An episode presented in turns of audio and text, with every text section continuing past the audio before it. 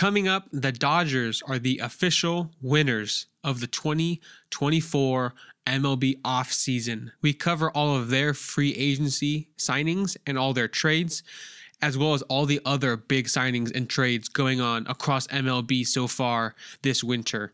We also quickly recap the All MLB teams announced in December, and we give a full breakdown of the 2024 Hall of Fame ballot.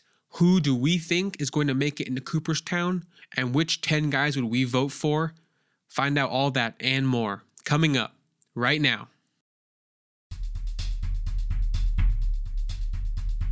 Hello, listeners. My name is Alex Jonitz, and I am joined, as always, by my co host, Travis Miller.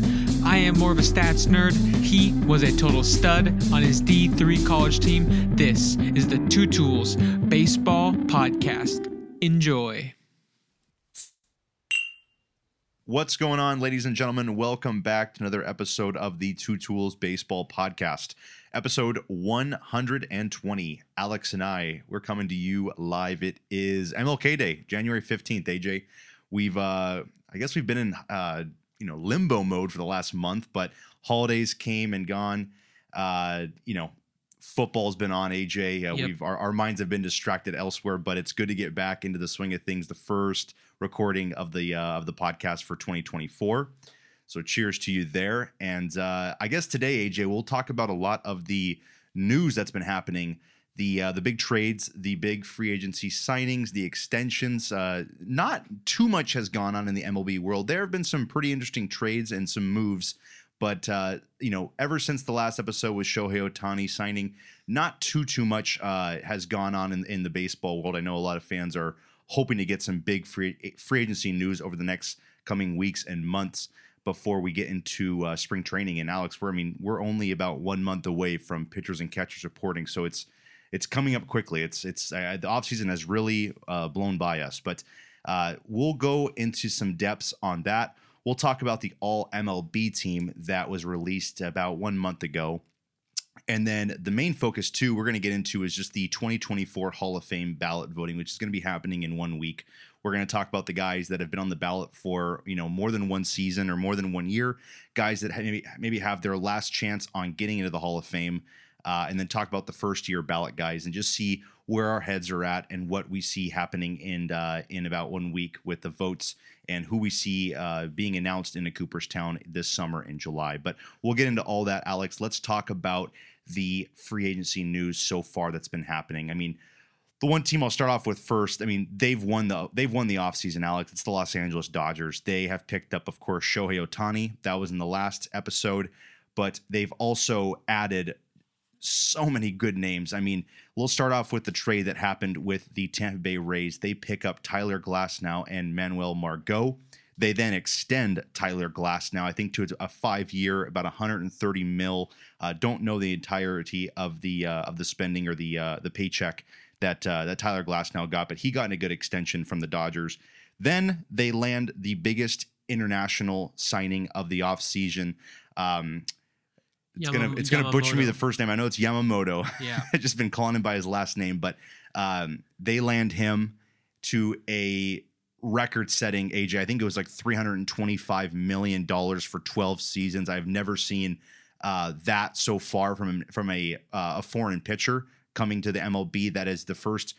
I think that's the that's the biggest contract with a pitcher coming over from Japan or coming over from Korea. Uh, so that, of course, is amazing in itself. And you know they're not done yet. They go out and get a very good bat in Teoscar Hernandez, someone that I was not expecting to get paid that much, but he gets a one-year, twenty-three million dollar contract from the Dodgers. Alex, so far they have just been one of the busiest ball clubs of the offseason and with money that I think a lot of us are wondering where is it coming from. But uh, what's your take so far on the Dodgers? What do you what do you make of all this spending?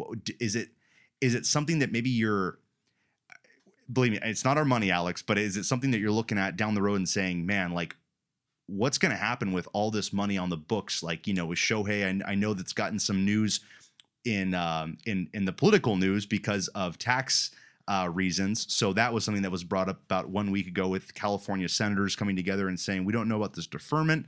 Is it 100% legal? Is it something that could hurt us in you know 10 years when Shohei Ohtani's contract is up? It's funny that all that attention is now being brought to uh, the baseball world. That you know we really never expected that to happen. But uh, what do you make of everything, Alex? What do you make of the entire Dodgers offseason and and and just the money being spent? Yeah, I'm glad you asked me this question. Uh, one of the things I have written here actually is I just put down Dodgers were serious when they decided to kind of reset their payroll last offseason and not make any huge uh, signings and just sort of you know get under the luxury tax and just sort of reset things. Um, when they said that that was their plan, they definitely had a plan in place to capitalize and spend big this off season. They are definitely doing that, um, and they're doing it in a really meaningful way by signing guys who are going to help them win now and win in the future. Like you mentioned, the Ohtani deal is long term. The Yamamoto deal is long term. Glasnow got extended, um, and then the Teoscar Hernandez deal it's quite pricey, like you said, and it's a one year deal, but there is deferred money in that deal as well. I think Yamamoto does not have any deferred money, but um, it is it is a Teoscar Hernandez deferred, Ohtani deferred. And actually, I read that I think Betts and Freeman both have deferred money in their deal. Wow. It's not like Ohtani's where it's like the strong majority of the money is deferred, but there is some amount deferred. And I think this whole this whole system they're doing, Travis, is allowing for them to kind of uh, be more competitive now. And I don't think it's going to really come back to bite them that much. That that's my opinion. I could be wrong about that. You know, we'll see what happens. Um, I guess in- we'll, in- we'll we'll see what happens in like 2035 when yeah, when maybe maybe with that deferment. I don't know what Freeman and Belt's money is looking like. I know Freeman is going to be off the books, but I don't know what Belt bets. But if you got 80 plus million dollars to guys that aren't even on the team anymore, that'd be kind of uh, that that would be big for that for that uh that that balance sheet. Right. Yeah, but I think that like I mean that, so let's just say it's about 15 years from now. Um 12 12 to 15 years from now. Um if you think about 12 to 15 years ago, we'll just like round off and say Yeah. like 2010, 2010 money things that we thought were crazy in 2010 are not that crazy these days, you know? Correct, yeah. So there's definitely a chance that, you know, whether it be inflation or whether it be the fact that um, the market is just kind of different, you know? Like, I mean, Charles, I remember in the NBA, like 10 or 15 years ago, like the biggest contracts were like 30 something million a year and now they're already like guys are already on the books for 60 million Yeah, in, in NBA yep. so it's like the the, the the rate at which um money per year can grow in these sports is pretty crazy. So if if Dodgers are paying I don't know let's just say like 75 million to guys who are not even on their team anymore that might not be that big of a number in in, in 10 plus years. So um you know we'll see w- when the time does come but i think what the dodgers are doing to kind of secure um, in, in one way, the Japanese fan base by trying to build a winner around the two biggest uh, Japanese players that are currently uh, playing in MLB in Yamamoto and Ohtani. I think that's a really big strategic move that's going to bring in probably more money than than it's going to cost them. Uh, and I think obviously the things that they're doing in terms of building a winner is uh it's obviously very well thought out and well planned. They're bringing in uh, talent that you know fits their needs. Teoscar Hernandez definitely a very good outfield bat. Um, could even be used in a platoon role. It's a lot of money for a platoon guy, so I don't think they're going to be using him just like that. But he is someone who can, um, you know, play a lot of meaningful at bats and then get pinch hit for if things aren't going a certain way. But um, and then also Manuel Margot is going to fit a role there as well the thing with the Dodgers, they have so much young talent that um, I'm not super worried about them being like, oh, they're spending too much on the stars. Um, who's going to fill in the gaps? I think they already have that kind of covered and figured out. They have so many good young players. Um, they do send out Ryan Pepiot um, to Tampa Bay, who I think is already Travis, I mean, whenever Tampa Bay wants someone and, and, and they, go, they go out and get him in a trade, I automatically think that, hey, this is going to be a very big um, deal for them. I, I can already see him. I think he had a great growth in his like ability to locate the ball. Um, so I think that I'm already kind of counting on him to um, He'll have a 2.1 ERA by July next year, I guarantee. you. yeah, yeah. If he's gonna start the year in the rotation, then I'm pretty sure um, you know they're gonna get good things out of him. And then uh, I, I'm just looking at um, the, there's plenty of other prospects in the Dodgers system that are going to either have an impact this year or in the coming seasons. To where I'm not really I'm not really worried about their depth. Um, they're gonna get a full season of Lux. They hope. Uh, he's someone who they missed out last year, and they still were able to be really successful without him last year. So, adding him back into the mix could be big. Um, I heard Betts will be a full time second baseman, which is going to be a fun thing to see. Uh, I think that they have just too much talent um, at the very top level in terms of star power, and at the lower level in terms of who's coming up next. Uh, to where I'm not super concerned about them saying, you know, um, how are they going to pay this money off going forwards? I think that they're going to have enough uh, extra money coming in and enough young, cheap uh, contributors to kind of keep things rolling. So Yep. th- that's kind of where I stand on them at the moment. But um, yeah, do, do you sort of foresee them kind of running like so? Last year it was really like a Braves focused. NL like the Braves were kind of the team Yeah. to beat. It felt like, and then of course, then the playoffs they did get beat. But um, do you think the Dodgers are going to be that team in the NL and MLB next year? I think absolutely. Uh, with the roster they've got right now, Alex. I mean, I think when spring training starts, I know, I'm sure spring training games are already sold out in uh, eh, for the Dodgers right now. But yeah, it, it, it's definitely pointing that way that they are going to be the team to run the NL. Um, I always see all these tweets and uh, and memes, you know, with with with them winning 120 games and then the Milwaukee Brewers come in and and you know take take them in five or something like that in the uh, in the National League Division Series. But it, w- one th- big thing is you know looking back at the, the Teoscar Hernandez deal, which that, that was one of the biggest ones that surprised me. I know also Yamamoto that one surprised me. You know, giving a guy 325 million dollars to um, to someone that's never pitched in the majors that that is that is surprising for some people. But with um, with the advanced stats and what he's done, I think he. I mean, Alex, I think he had like a 1.3 ERA in Japan. So even if that doubles, you're still getting a 2.6 ERA in the majors, and that's still going to be a guy that's going to be up for a Cy Young every single year. So yeah, the money does make sense in some ways. But uh, looking at Teoscar Hernandez, one year, 23 million dollars. That's really going to affect the um, the market for position players, for outfielders, and also for DHs. This is a guy that last year had a 2.1 WAR, 26 homers, batted under 260, and had an OPS plus at 106. There are plenty of guys on the market right now that had better hitting seasons last year and have a better WAR. They're going to be looking at that deal and say, "Hey, give me a one year deal, and I want 25 mil." So that that's what really caught my eye is how that's going to affect all these other position players because there's a lot of position guys that are still um, still in the market that still have not signed. Rhys Hoskins, you know, the first baseman for the Phillies from uh, a season ago. Uh, I know he was hurt all of last year, but he's a guy that's going to be probably wanting some some you know reassurance there, and someone who's probably going to be wanting more than a one year deal, of course. But there's a lot of guys like Joc Pederson, like Jorge Soler, like JD Martinez.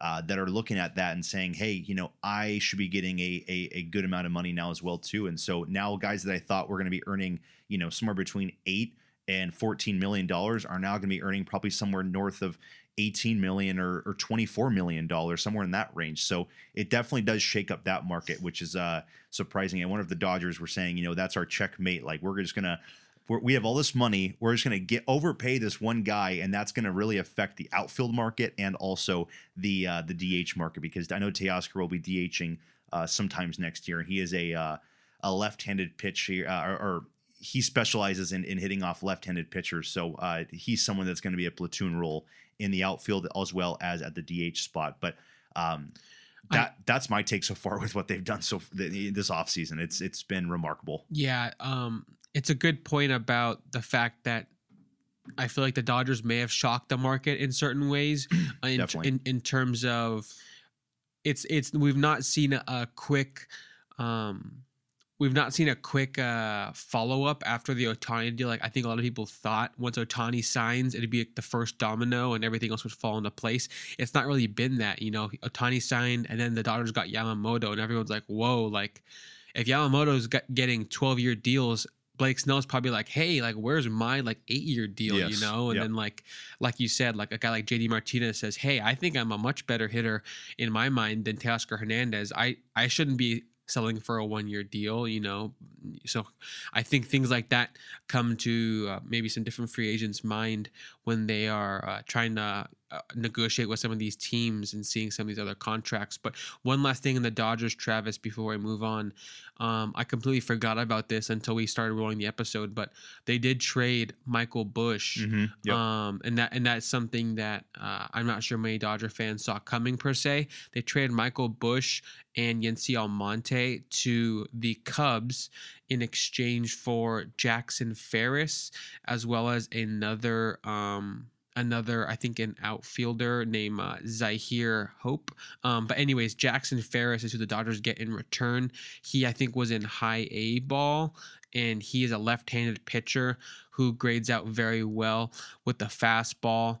Um, I think he gets the high velocity. He um, it looks like I mean, I'm just looking at off scouting reports. He's not really projected to contribute for a few years here, but um, when the Dodgers target a young guy who's six four, starting pitcher, you know, I can already tell this guy's going to contribute in a few years um, in a big way, especially if they're willing to part ways with the guy who's been in their system, highly rated, um, like Busch for so long. Um, Ferris is already ranked, according to MLB prospect rankings, he's ranked uh, fifth for them, which is above some guys who have been in their system for a while. Like he's above Andy Pages, right below Gavin Stone. So I think that uh, you know the Dodgers uh, prospects are in a really good spot still, despite um, sending some guys out like Busch. Busch is someone who maybe some Dodger fans might have thought could contribute this upcoming season. Busch did not have a great year last year at the big league level. He uh, hit 167, uh, below 300 and on base and in slugging, but that was just in uh, 27 games, only 81 plate appearances. Um, obviously, a lot to still prove. Uh, Busch in AAA last year uh, crushed the ball over a 300 average, over a 400 on base, over a 600 slugging, and then the year before that in AA over 300 average, over 400 on base, over 600 slugging. Mhm. So just a, a real master of the ball. Um, probably will be playing lots of corner, infield, and DH. Uh, pretty low defensive grades on Busch. So he's going to be going to the Cubs, and I've heard that he already is kind of being penciled into their starting. Uh, uh, infield equation for this coming season. I, I read somewhere online on Twitter probably that um, they see him as like maybe the everyday first baseman, could play some third base, Hmm.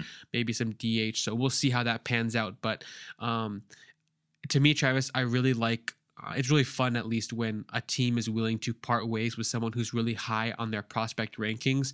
It's kind of like, oh, like, do the Dodgers see something they don't like with Busch? You know, Yeah. like maybe they see something with his swing where they think he's not going to be able to And what was he playing? Like third and second? He's he's playing third, um, and he's playing some DH, I believe. I think he was kind of moving around the infield a little bit. Yeah. But um, seeing someone like him, at the, you know, the Dodgers got their first chance last year to see him against MLB pitching at that high level.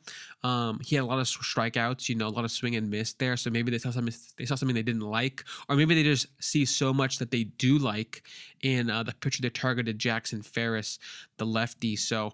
Um, Guy Travis, it always blows my mind seeing you know, like Jackson Ferris. He was born in 2004. I mean, we're getting old. We're, we're, we're, getting old over I know. here. But um, yeah, I just wanted to throw that out there as like a fun little bit of news for the Dodgers. As much as they're doing right now to make their team in 2024 as good as it can be, they also are adding uh, to kind of reinforce the prospects. They will have starting pitchers coming up in the next uh, few seasons that will continue to contribute and, and kind of reinforce the youth of that team. So a, a lot to like if you're a Dodgers fan with this offseason. It's just going to come down again to can they get it done um, in October because I have no doubts they'll be there, right? Yeah, like, of course, We of have no doubts that they're going to either win the division or put up some sort of um, monstrous team performance in the regular season. Yeah, they they I, without a doubt they are I mean, easy lock for October right now. It's just a matter of you know putting together the product uh, in in postseason baseball to help you win. I think it's what eleven games, and and you could be crowned World Series champs. But last thing I'll touch on for them, it's just funny to look at. Last year we were really talking about the Dodgers starting rotation. It just wasn't healthy. It wasn't as productive as it was in years past. I mean, Alex, I think in 2022 they had the best team ERA in in in MLB history, something like that. It was starting rotation was historic, and you just looked at it and said, "This isn't really. I, I it's it's good pitchers, but it's not." it's not Verlander or Scherzer on the Mets. You know, it's it's not Hall of Fame pitchers or at least guys that look like Hall of Fame pitchers. But you know, right now, last season you had Clayton Kershaw. He is likely not to come back uh, unless he does sign a weird, funky deal with the Dodgers. But again, he is not going to be playing uh, or at least starting ball games until most likely July or August. So there's a chance we could see Clayton Kershaw not even partake in the 2024 season. He could just be a free agent all year long. You had Bobby Miller, who was a very good high um, high prospect in the Dodgers system. He came up last year, had a very good um, rookie season, or at least a good 22 starts, a 3.76 ERA. But he was definitely penciled in to be in this rotation. Julio Urias with the uh, off the field issues, you just didn't, you couldn't count on that to be in the rotation this year. I don't know what's going on with Tony Gonsolin or Dustin May. I think one of them had to get Tommy John again. I think it was Dustin May, but Uh, yeah, it looks like it looks like Gonsolin had Tommy John surgery Okay. in September first, okay, so he'll be out all next year. and it looks like Dustin May flexor tendon surgery uh last July. Don't know what the timeout is going to be on that, but obviously both injured. Yeah. Yes, and so th- there were definitely question marks with them. You have Michael Grove, who had an ERA above six last year, not really a guy you can depend on. You have Emmett Sheehan, who again you're, you're kind of seeing what he can be like. Uh, you got pitchers. I mean, no, Shelby Miller made one start, but you got Ryan Pepiot, who I know was traded, but you definitely had a lot of question marks, and I remember that was the big thing um, when they signed Shohei, and everyone was thinking, "Oh, the Dodgers are probably done now." And my thought, and and, you know, what I was thinking was, "Man, this this rotation still doesn't look that good. I mean, it, it- it needs some help." Well, then what do you know? They go out there and trade for Glasnow. They then acquire Yamamoto. Uh, Walker Buehler is coming back. Those are three big additions for the 2024 staff. So right now, I'm looking at it now, Alex, and saying, man, like this rotation is so much improved. And then in 2025, you should have Shohei Ohtani added to that rotation. So it's it's really it's really awesome what to see for the Dodgers. If you're a Dodgers fan for the next coming years, uh, what it's going to be like. Not only is the lineup very good, the rotation just got a lot better as well. And I'm sure they're going to try to add on more guys uh, in the next coming years to add on to uh, to this rotation, or also what they do best, just bring up guys from the minors who are automatic stars. It feels like, or guys that can be very impactful. So that's the last thing I'll touch on for the Dodgers. Alex, they they they've it seems like right now they have. Um, no questions asked. They've won the offseason. I know years Yeah. past it's always been the Padres. This year, it seems like the Dodgers are going to be this uh, this offseason's uh, champion, I guess, so far of the moves they've made, and that's always fun to see. Is a is a front office that's willing to get better and spend the money to make your team, uh, you know, more attractive. But And, and, and I'm looking at their their projected roster next year on Fangraphs, just like ev- all the pieces they have in place at the moment, assuming they don't even sign anyone else. yes, And it's looking just like one of the better rosters I feel like we've seen in recent years in our lifetime. Honestly, like the one through nine uh, is projected is to be like Betts, Ohtani, Freeman, Will Smith, then Muncy, Outman, Teoscar Hernandez, Jason Heyward, and Gavin Lux as your starting nine. yeah, Bench will have Barnes, Miguel Rojas, Chris Taylor, Emmanuel Margot. Um, starting five: Yamamoto, Glasnow, Walker Buehler, Bobby Miller, Emmett Sheehan, and and, and Travis. The bench. I'm sorry. The the bullpen. I actually really do like. Evan Phillip, Phillips had a really good year Yes. last year. very good. Brusdar Bruce Star Gratterall had an amazing year last year. Still very young. He's only 25 years old at the moment. Caleb Ferguson did pretty well for them last year. They re-signed Joe Kelly. Um, they re- they agreed in arbitration with Alex Vesia. Uh, Blake Treinen's supposed to be back, um, and so he was someone who missed I think most or all of last season. He was out for a Yes, while. yeah, Um, they they they got JP Feyereisen a, f- uh, a season or two ago, and he hasn't really made a contribution, but he's penciled in to be in their bullpen next season. And then they have Ryan Yarbrough as probably some sort of like inning eater type of guy, or maybe even some starting pitcher insurance. But um, that just seems like so much depth all over the place, Travis. Um, I think we can go ahead and stop showering praise on uh, the Dodgers here before their fans, um, you know, uh, get too much joy out of this. But let's exactly. let's go ahead and keep things rolling to um, another move, Travis. What where should we hit next in the offseason? I think Uh, the the the one big one I penciled or at least circled was uh, the Chris Sale. That was just out of nowhere. Um, Chris Sale, you know, longtime Boston Red Sox. Alex, we did not know what his career was looking like for the next coming seasons. We just didn't know what the health was going to be like. He was a tremendous pitcher, you know, three, two or three years ago, but it's just really fallen off the map. And and he is going to get a fresh new start. I feel like in a new home in Atlanta where a very smart organization, Alex. They know how to fix players, and I feel like you automatically can see him having a good success for the next two years. He did get an extension with them. I think it's about two years and $38 million from the Braves. But in return, the Braves give up uh, one of their uh, high prospects and a guy who actually had some pretty impactful playing time with the Braves, uh, Vaughn Grissom. He had some, uh, he was a very, uh, very good power hitting uh, middle infielder. I think he played some shortstop for them but uh, he'll be making his way to Boston in return for that trade. But a very uh, interesting trade. You get a really young guy for a guy that's def- that's aging, and Chris Sale. What do you make of it, Alex? Would you think Chris Sale could have a big impact on this Braves rotation? Um, I think he will have an impact in some respects just because I trust, like you said, the smart organization reputation that the Braves have earned. I think that if they're going to go out there and trade a prospect for a guy like Sale and then go ahead and extend Sale, um, that tells me that they see something that they think that they can make work for them. Um, before this deal, I would not have penciled in Sale to be a high value guy. He still gets really good numbers um in stuff plus because uh, he just is still a nasty pitcher. His pitches are still very good. He doesn't have quite the same velo he did in his prime, and he doesn't have the same consistency with his health, amongst other things, consistency with his outings. So I definitely could see the concerns. Um, but that being said, I think that uh, the Braves are not out here um, you know, taking a huge risk when they extend someone like that. So I think that they must feel good about where he's at. And I also, I also probably think, um, you know, this is my speculation. I probably think that they might not be as high on on, on Vaughn Grissom, um, which is why they were okay with sending him out.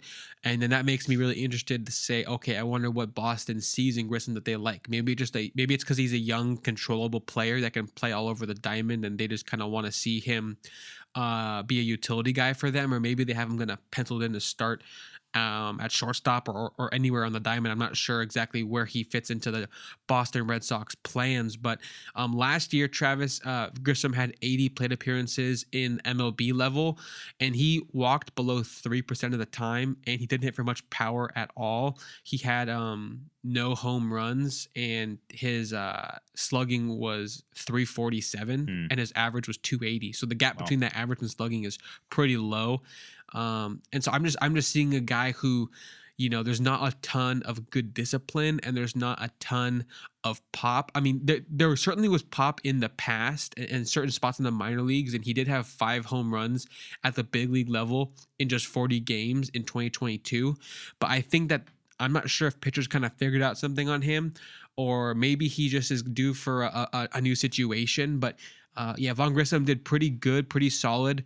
Um, you know, good on base and slugging in the minors last year, but just not at the major league level whatsoever. So I'm interested to see kind of what Boston has planned for him at the moment. Uh, Grissom is actually projected next year to be like a two war player. So um, in, in 123 games. So, I mean, there's definitely a good chance that he is an everyday contributor for them.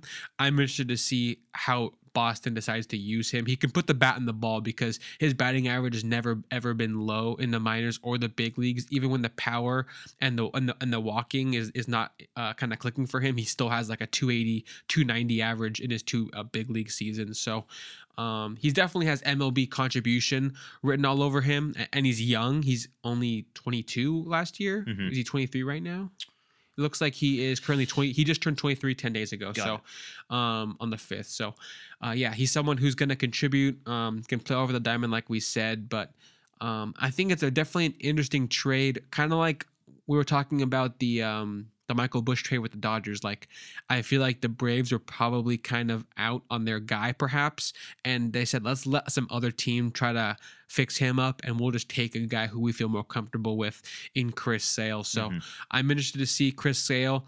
Um, you know, going to be I assume they're going to be counting on him to be an every, not an everyday player, but like an every week contributor. Um, I wonder if he can handle that kind of load. I guess we'll have to kind of find out this year. But um, and it looks like he he probably will be the the four or five guy. I mean that that at least gives him not that much pressure. I mean I think in seasons past he was looked at as the one or two, but now with Strider being the guy, with Fried probably being the number two, Elder or Morton being the number three or four.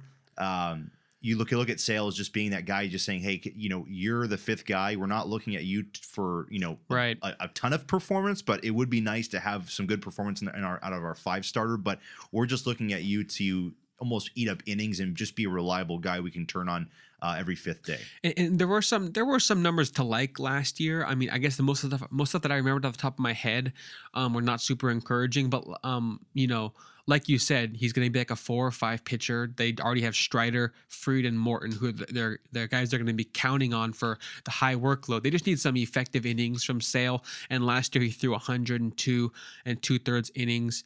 Um, he had over he had 125 strikeouts and only 29 walks, so a pretty good ratio there.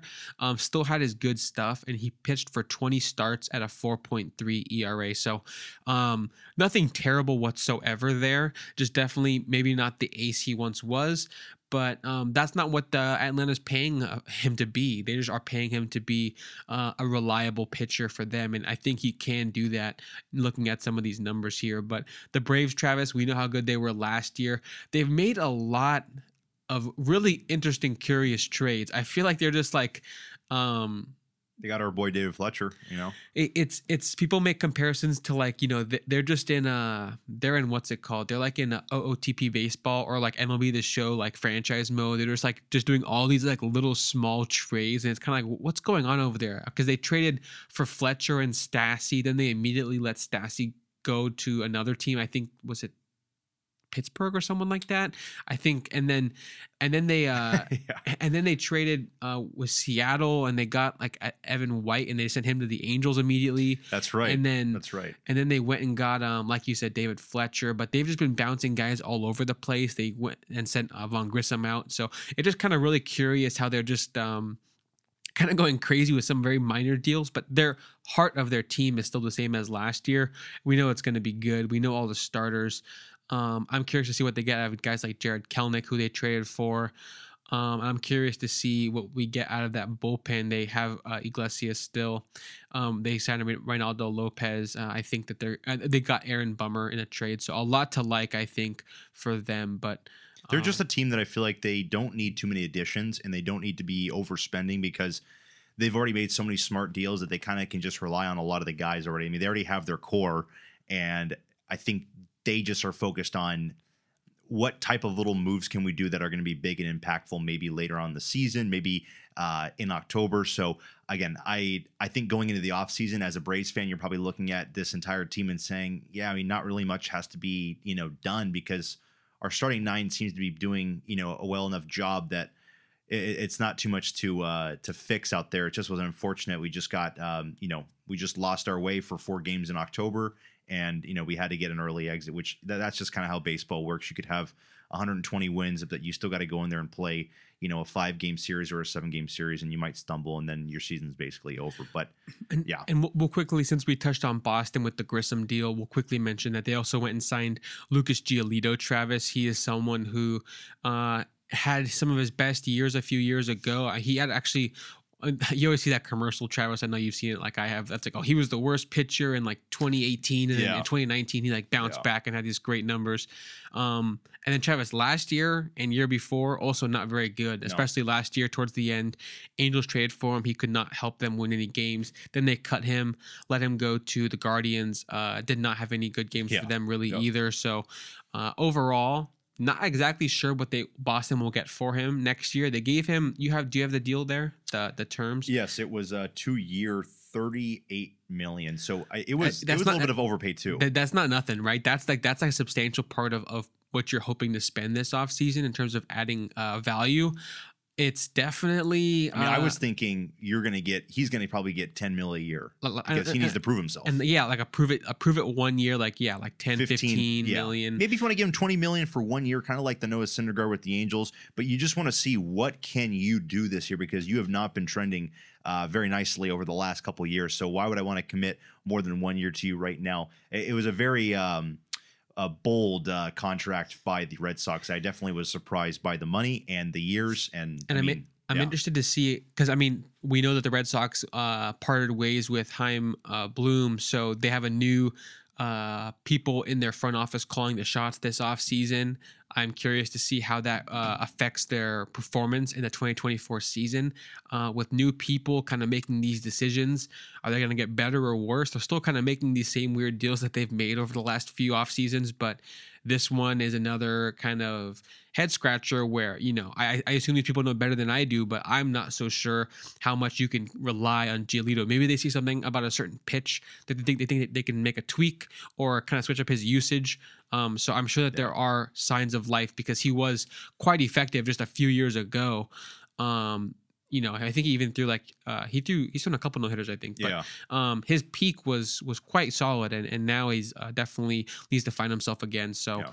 um, I guess anything else on that, Travis? What other deal should we go to next? Nothing else, but you you brought it up about a couple a minute ago. You're talking about how you know just weird of a deal it is. I got another weird weird deal for you. Uh, Robbie Ray to the Giants for uh, Anthony DeSclafani and Mitch Haniger going back to the Mariners. Uh, it is a head scratcher because Mariners committed so much money to Robbie Ray, who had just come off his Cy Young uh, season. Yes, it was a bit of an overpay because you just knew Robbie Ray was not going to basically bring that type of uh, pitching or that level of pitching for five seasons. They give him five years, 115 mil. I think he only lasted what two years there right now. He's a free agent in 2027, but he is going to be on his way south to San Francisco. Mitch Haniger is on his way back up to Seattle with Anthony DeSclafani. I think DeSclafani might have one year left, and then I think Mitch Haniger has two years left on his deal with the Giants. But it is a um, interesting deal with what the Mariners are doing. They've gotten rid of Jarred Kelenic and they have gotten rid of uh, some other minor guys, but getting rid of Robbie Ray. And now you're going to get DeSclafani and Mitch Haniger back. Who, I guess I'll say this, who do you think wins that? I mean, it's, you got to say maybe the, the Mariners win it because they're getting a lot of money off their payroll. They're getting a guy in DeSclafani who really hasn't been that bad. I didn't check his numbers from last year, but I know his seasons past, it hasn't been that bad. And then Mitch Haniger, you're getting a guy that's going to be somewhat of a reliable power bat. Probably he'll get more power back in Seattle than he did in uh, in San Francisco. And I think the health was a bit of a factor last year. But what do you make of the deal? Travis, I'm looking at uh, the projections for the Mariners next year, and I see Anthony DeSclafani in like a long relief role. Um, he had a four eight ERA in about hundred innings pitched. So I'm just not too sure about what kind of contributions you're gonna get from him. Um, I also see, you know, Haniger probably being uh, a meaningful bat for them, not a, a massive upgrade on who they already had, but someone who's going to be hopefully a plus hitter for them. Um, they just need some outfield depth after after sending out um, Kelenic, I believe. But Travis, just looking at the Mariners' depth overall, I don't think it's a really a win for them. I feel like they do have the starting pitching to kind of make up for the loss of Robbie Ray. Mhm. They can just kind of get some more out of Bryce Miller and Bryan Woo, two young pitchers for them who have come up through their system and have already proven to be MLB caliber pitchers in just short stints in the big leagues last year. Um, both guys had ERAs just above a four last year. Both um, able to you know be effective across several different starts. So I, I think that losing Ray, even though I think he is an impactful pitcher for them and could have been great for them in like a series, I think they're just going depth over everything right now. So they're going to lose some upside in the starting pitching in favor of the depth of DeSclafani and Haniger. But I just don't think adding DeSclafani and Haniger is going to be super impactful. Travis, I, I I'm gonna give myself a warning here, just because every offseason they do this, but I just count out the Mariners every offseason, right? Yes. I I, I just do, I? Just I just feel like I'm looking at this team. I just do not get it right. Um, they've made some other deals that we'll we'll kind of throw in there uh, right now as well, because I don't want to. Um, I I want to kind of think about this as a whole. Oh, they did get a big bat. That's right. so they went and got Mitch Garver. Um, that was a Christmas Eve present for all of us. You know, and, and, and he'll probably be playing a good amount of uh, DH as well as catcher. But Cal Raleigh they already have, so um, I could even see some first base for maybe Garver, but a lot of DH for sure. Um, they can give each other days off defensively, which will help. So um, I'm looking at uh, Cal Raleigh as probably the everyday uh, glove, and then Garver more so just a, a, a solid right-handed bat that they can get some extra pop out of. But um, looking at their offense, JP Crawford, Julio Rodriguez, it's a good start there. Then Garver, Cal Raleigh, and it falls off in my mind. Ty France, Mitch Haniger, Luke Raley, who they traded for um, from Tampa Bay, got an outfielder in Luke Raley in exchange for um, it was Jose Caballero, who was a middle infielder for them, is going over to Tampa Bay.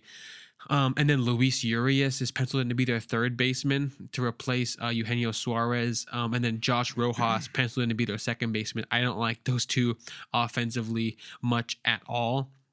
And Ty Um, France is a question mark. We've seen he's been working on his swing, but Yeah, will, I mean, will it- he take a step next year? Right, and some of these guys have been at Driveline. I think they're probably making strides to increase their effectiveness, but um, just in terms of the ability to add to this team and make it like a playoff lock, I think they really failed to do that. And then the bench is not super promising either to me. Seby Zavala, uh, Sam Haggerty, Dylan Moore, and Taylor Trammell. Just not a lot of guys who I feel like I'm counting on in big games or or to kind of make um, I guess season long impacts. The starting rotation is pretty solid. I still am really high on Luis Castillo, Travis, Yep, Gilbert, and Kirby are young uh, ace aces. To be honest, I couldn't really be higher on Kirby and his potential. And there's a lot of good arms in the pen. Brash and Munoz are nasty. Topa's pretty good too, and there's just a lot of depth there as well. But um, maybe that approach will work. But I think the lack of offense is a problem uh, per se. And then I think that you know trading a guy like Ray just it shows that they're trying to get off some money.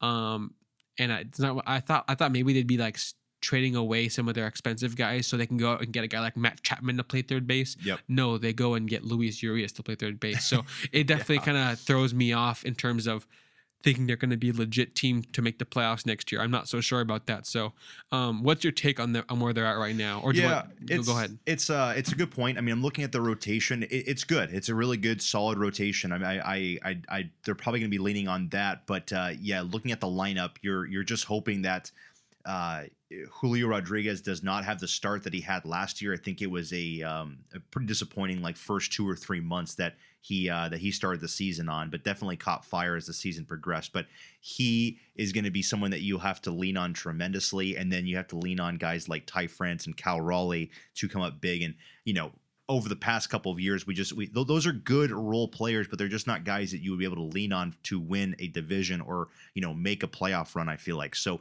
it's it's going to have to be a lot of question marks going into the offseason.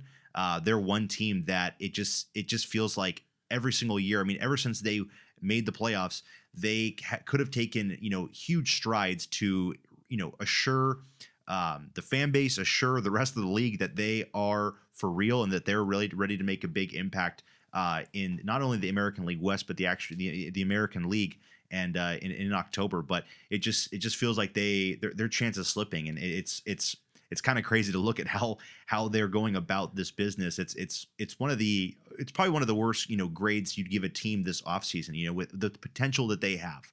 Some teams that have not made moves, maybe you look at that and say, you know what, well, they don't really have any areas that really need huge, huge impact players. They've already got them, or you know, maybe they're just trying to um, uh, just they're trying to uh, basically just fall apart and and not try to win, but. I look at the Mariners and I, I it's definitely a head scratcher. It, going back to their GM uh, in the offseason or towards the end of the season, I remember he came out with a statement saying, you know, we're trying to win 88 games. You know, that, that, that that's our goal. Not I think more, he said like not more, not less. We want to be 500 or and, and win 88 games. Like that's our sweet spot. And it's kind of like I think your your goal should be to you know maybe not maybe not look at the number of games you got to win, but also you should look at you know compete for the American League West, compete for the entire you know number one seed of the American League. You know, not look at a certain number. So right. I, it's I, it was a strange uh, quote that he they came out and said. I I really like having windows. I've talked about a lot on the podcast, but I like it when a team uh, puts all their chips in the basket of like, let's have a two, three, four year window where we really have a really good chance to compete with any team in front of us. and then, hey, let's let's let's understand right now that we have a lot of aging guys. We have a lot of we have a weak we have a weak uh, prospect pool. Let's go ahead and kind of reset things. Take a couple years uh, foot off the gas in terms of competing now and focus in the future. Let's bring in some young guys, uh, trade some of these big, uh, popular guys for some draft picks. I like it when a team knows, like, hey, let's go for it. Hey, let's reset. Some teams prefer really to kind of be in the middle at all times, and they think that like if we can just get if we can get a wild card berth every single year, that's a great place to be. And hey, that's not a bad place to be um, because you have a chance to win a World Series almost any season. But teams like the Brewers who do this, and teams like the Mariners who are trying to do this, um, with the consistently being good but never really being like over the top and never really being terrible. Um, I just feel like the model it hasn't yielded that many World Series in seasons past. I feel like the World Series keep going to these teams that feel stacked. Yes. Um, yeah. and so with that in mind, I'm just not super high on the process here by the Mariners. But honestly, Travis, um, they still are a team that has a chance because uh, I like their pitching, and I think that the way that Crawford improved last season, it gives me hope for what maybe Ty France and some others in the team can do in terms of improving. They moved off Kelenic, which um, that may end up biting them if the Braves get the most out of him. I wouldn't be surprised if the Braves make him into a, a mini star, but um, I also wouldn't be that surprised if um, they do a bit better off without him uh, hitting, you know, like sixth or seventh every night and, and having a lot of strikeouts. I think that maybe, um, maybe they figure something out that I'm not really, uh, not really counting on right now. But I, I, definitely think they've had a questionable off season. And I guess to quickly cover the Giants adding Ray, it's a good ad for them in my mind. I think it's a good upgrade on DeSclafani, and I think they can replace Haniger with um, their other depth of their team. Um, I, Pederson hasn't signed yet, so they're, they're, they're losing they're losing outfield bats for sure that they need to replace. But I know they started using Luis Matos in the outfield last season. He is someone who I think uh, will be an everyday player for them. Uh, and they have a lot of uh, they have some good prospects coming up, um, and I think they have more to do this offseason. So we'll see what other moves they do make.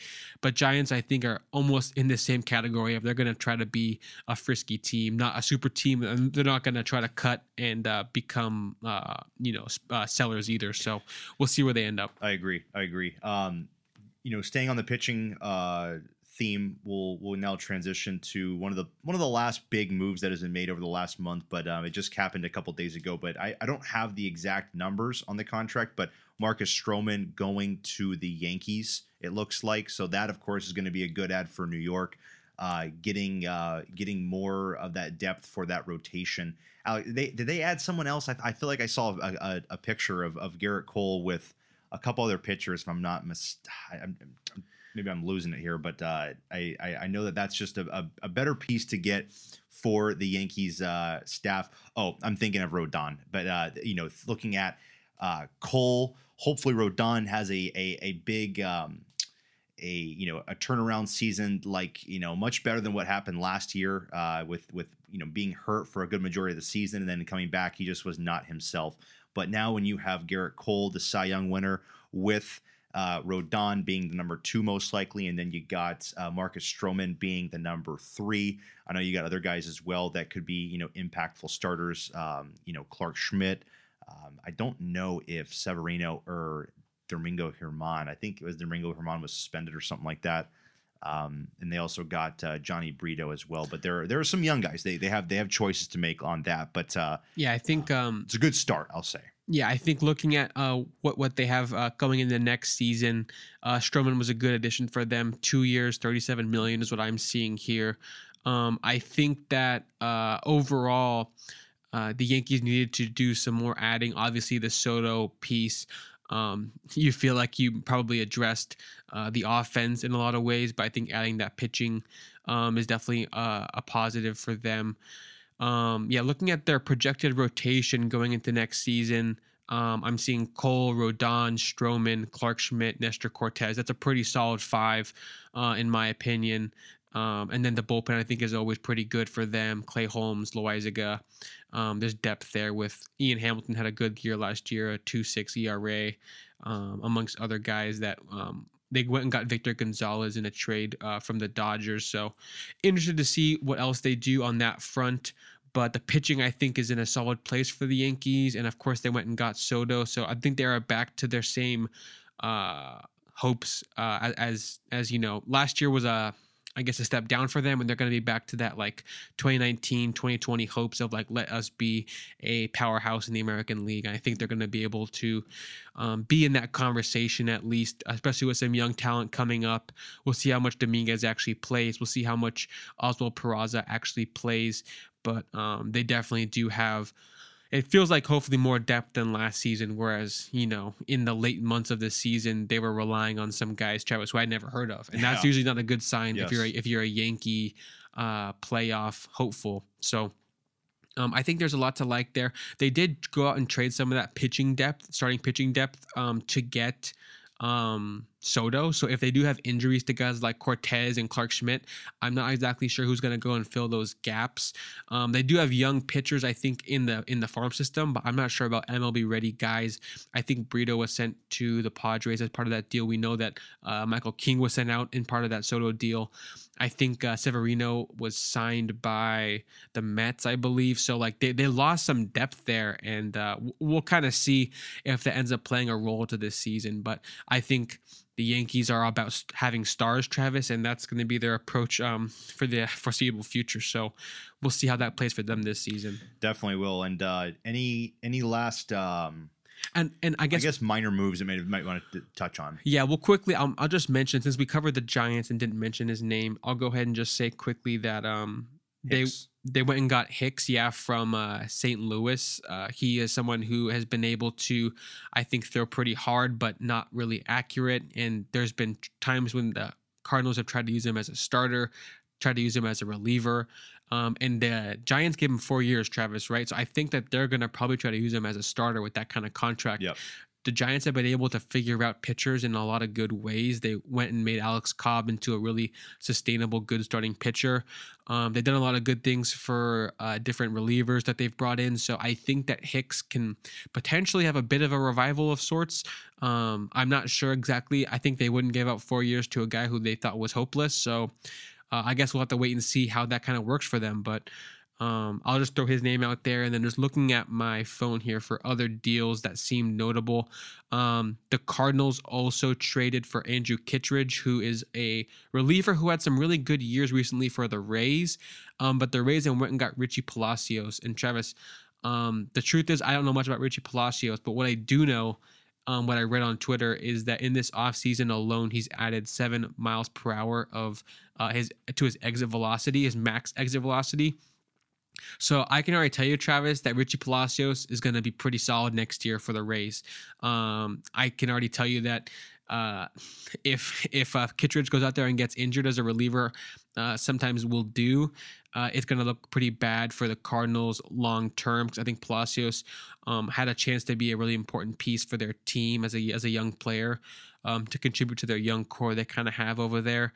Um, another deal, Travis, uh, or this is a, kind of a couple of deals, Kiermaier and Isaiah Kiner-Falefa, both to the Jays, kind of giving them some more MLB caliber depth, right? I think that those are two guys who are not moving the needle a ton, but they are helping that team with depth. I think that IKF, Chavez, we used to bag on him a lot for being kind of not really a Yankees Yankees caliber shortstop, but for the for the Blue Jays, I think he's an upgrade on a guy like Whit Merrifield, who I think um, is a free agent right now, and so I can see the Jays using IKF at second base some, in the outfield some, and just being a good utility guy for them. But um, any other? Oh, I think the last thing we should touch on is uh, is Shota Imanaga. Hopefully, I'm saying that right to the Cubs. Um, he is someone, Travis, who I think after um, Yamamoto signed, people weren't really sure where he might land, and he is already uh, set to go to the Cubs. He is someone, Travis, who I'm seeing a lot of good signs from. I guess he just had really good StatCast data when he pitched in the World Baseball Classic. Uh, some of the best uh, stuff plus on his fastball. I think the fastball, Travis, it's like 95 miles an hour, so not elite velocity, but I guess the rising action was pretty elite um, in terms of the uh, vertical break. So um, I'm not an expert on that kind of stuff, but I would say watch out for Imanaga having a big year. Obviously, Travis, it may take some time to adjust to striking out MLB caliber hitters. But that being said, I do think that um, he is already showing this stuff that he can compete at this level. Uh, anything else that I'm missing? Uh, Michael Wacha to the Kansas City Royals. Wacha and Renfroe, Travis, both to the Royals. I feel Lugo at it, and they're they're being aggressive. Look at that. I feel like the every offseason in the last few years, the Royals try to add a couple pieces that they want to flip at the deadline. I feel like that's that's been their strategy. Is like let's just add a Yeah. couple guys and we can get a prospect in return. And it kind of worked. They went and got Chapman. They flipped them to Texas, and then Texas gave them a starting pitcher in Cole Ragans, I think his name is. And already was doing well for the Royals. So I think It's a very good strategy. It's, If- honest, it's pretty nice. if yeah. you're a tanking team and you have a lot of young players, just sign a couple guys as kind of almost like rehab projects. Renfroe had a terrible year last year for his standards. Let's just bring him in. If he hits 20 home runs by the deadline, we'll flip him. Well, we can get a prospect it's for that. it's such know? a i- yeah it's such a great strategy that the royals are doing and it's it's fun to see the royals from what they were you know the world series champs that that great two year run they went on and then it just kind of died down. They got rid of all those guys moustakas hosmer alex gordon um, all the pitchers you know they all either left or retired. Um, now seeing what they're doing, you know, Bobby Witt is going to be the future for them, and now seeing what they're doing to, you know, hopefully get more guys and more prospects to uh, fill some of these roles in the next coming years. And yeah, I mean, getting guys like Chapman to pitch for you for nine months and then flipping him for a a high prospect, that's that's a great strategy, and I think a lot of teams should look at that as a way to go about if you need help. Uh, you know, speeding up that uh, that uh, that window for you to hopefully compete in the, in the near future. Which is it's good to see the Royals going out there, a team that has not spent a lot of money. They're spending the money on these guys that they're hoping hopefully looking to flip sometime this season or even the off season next year. But uh, it's it's good to see. Uh, it's good to see teams like that that are still still trying and at least still showing their fans, hey, we're getting names that you know maybe aren't big names now or maybe had a decent season last year, but we're trying at least to show you guys that we uh, we want to at least put a competitive team out there. Um, I know I know a lot of other teams that are just not even trying, and it's been that way for years. And it's just you're, you're now you're just waiting for prospects, hopefully, to come up and and be impactful. But you're just you're you're just basing it all on luck, you know. So Right. it- it's cool to see a team like that uh, go out there and actually uh, try. Yeah, so um I guess any other moves I'm looking at here um just some minor pitching things. I know Montas to the Reds is something that's kind of fun, like a rehab project. Did did pretty poorly for the Yankees um overall. I, I you know going on um you know a team like last season that was so hot in the free agency market, but the Mets they get Harrison Bader. I don't know if you said that. no, that's a they good thing to also- mention. They Yeah. also got uh, Sean um, a couple days ago, or at least one week ago, and so they, you know, they're they're they're in a pretty sad spot towards the end of uh, you know July. They had to get rid of a bunch of guys, and their fan base probably just looked at it and said, "Wow, we spent all this money." At least they got rid of a lot of guys and got prospects in return, got other teams to take on deals. So they did shed some money and got some prospects in return. But now they're kind of going into the um, I, I don't even maybe even say a rebuild mode, but just going into the more of the conservative spending mode and just saying we're going to get guys maybe on shorter terms. It's going to be more of a team friendly contract, and we're going to kind of go about that right now and see maybe what the team looks like in a year, what some of these guys are doing during this season. So you know, I the Mets don't 100% look like a a complete failure right now, but it's it's it's it's not it, it was a disaster the way it kind of ended but at least now you're looking at it and saying okay you, you're asking you're adding some some decent pieces some some areas that will really help you uh, I think in the season. And Bader brings great base running great defense. If he can you know if he can go back to you know I think it was 2021 uh, ALDS mode where he just unlocked the power it was like oh my god this guy is a complete a uh, a complete monster of a ball player. But uh, what do you make of some of these moves by the Mets it's tough to evaluate them on the whole um, because I look at the team and it just a, it looks a lot weaker than when they went into the season last year. Yet last year they performed pretty poorly to start the year, and then like we said, they ended up selling a lot of their bigger names. Um, the bats, there's guys I like, you know, Nimmo, McNeil, Lindor, Alonso. I like that. Like first four hitters is a pretty good spot to be. They have some nice youth, and guys like Francisco Alvarez is to be a good hitter at the big league level. I have to believe.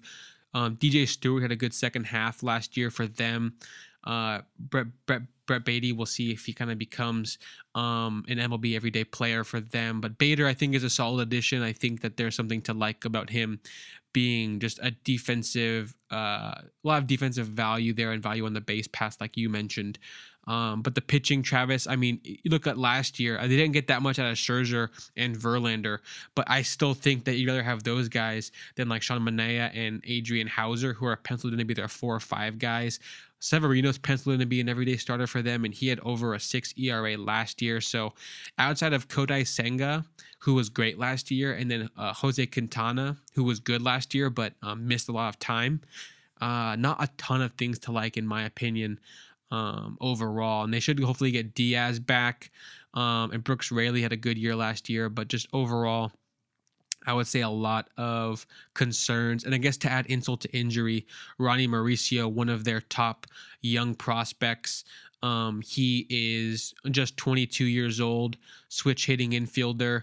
Um, he did tear an ACL just a week ago in the off season, so that's not good either. Um, so yeah, a, a lot to kind of be pessimistic about if you're a Mets fan, but you're you you sold out a lot of your top talent at the deadline in exchange for young prospects that can hopefully contribute uh, in a little a couple seasons here. So I think just kind of being decent for now and hopes of being really good in, you know three, four seasons is probably a, a, good spot to be. They have Drew Gilbert in Double A next year, Luis Angel Acuna in Double A next year.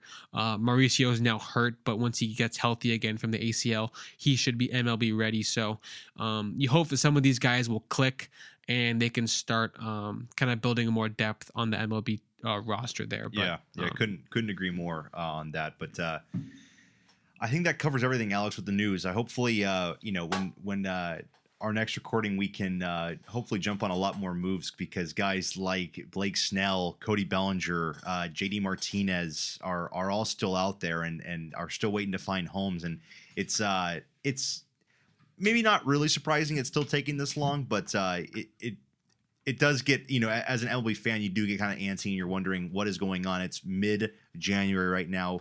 You are reporting to your hope maybe your new team's um, spring training facilities in probably less than a month right now and uh, you're, still looking for a home. You're still looking where you're going to spend. You know, guys like uh, a guy like Blake Snell or even Cody Bellinger, they're probably getting you know a deal that's north of five years. Uh, you know, you're looking at a new home, a um, a, a new place you're going to call home for you know half a decade or even the rest of of the decade. But it's uh, it's it's definitely uh, you, you wish it could happen soon. right. But uh, covering that, Alex, what uh, what should we move on to next? Are we going to go to the uh, the All MLB? Sure. Okay. Okay. I'll, I'll let you uh, take that one because I know you know more than me. I think my MLB brain has been switched off for a good old last month at least. So right. So the All MLB teams were announced um, just in December for whatever reason. Travis, we were kind of criticizing that process um, we were hoping they'd get released like at the beginning of the playoffs or something like that. Um, but we'll just briefly kind of cover um, some of the selections here. Um, the press release by MLB is looking uh, pretty, pretty. Uh, I, I, just don't like that formatting. It was pretty bad. But um, you know what's pretty bad is a mid-December release, Alex. I, I, I still to this day will be uh, just scratching your head. I'll just be criticizing it. You know, last year it was, it, you know, the last couple years it was we we really didn't like it that much because it was released right after the postseason, so so much postseason bias was was taken into it, and you know we saw guys that probably shouldn't have been on the list that were on it, and guys that you know were on teams that were below 500 were kind of just forgotten about. So if if me and Alex could do it our way, if the if the entire league could just turn to us, we would say, hey, can you please release this list like the day after or the, a couple days before the um the, the, a couple days after the season ends. I know now you get I think a one or two day break after the final MLB game.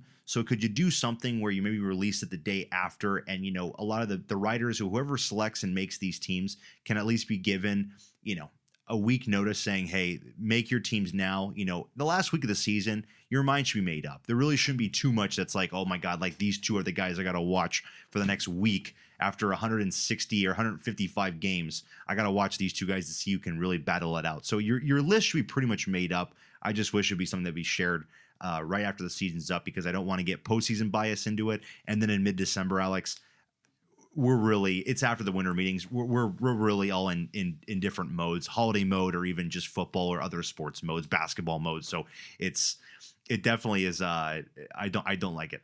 yeah, I'll just quickly rattle off these teams. Um, the first team: Adley Rutschman, catcher, no complaints. Freeman, first base. Semien, second base. Seager, shortstop. Austin Riley, third base. That's all fine. Yep. Uh, Acuna, Betts, Carroll, outfield. That's all pretty fine. Ohtani DHing. That's correct.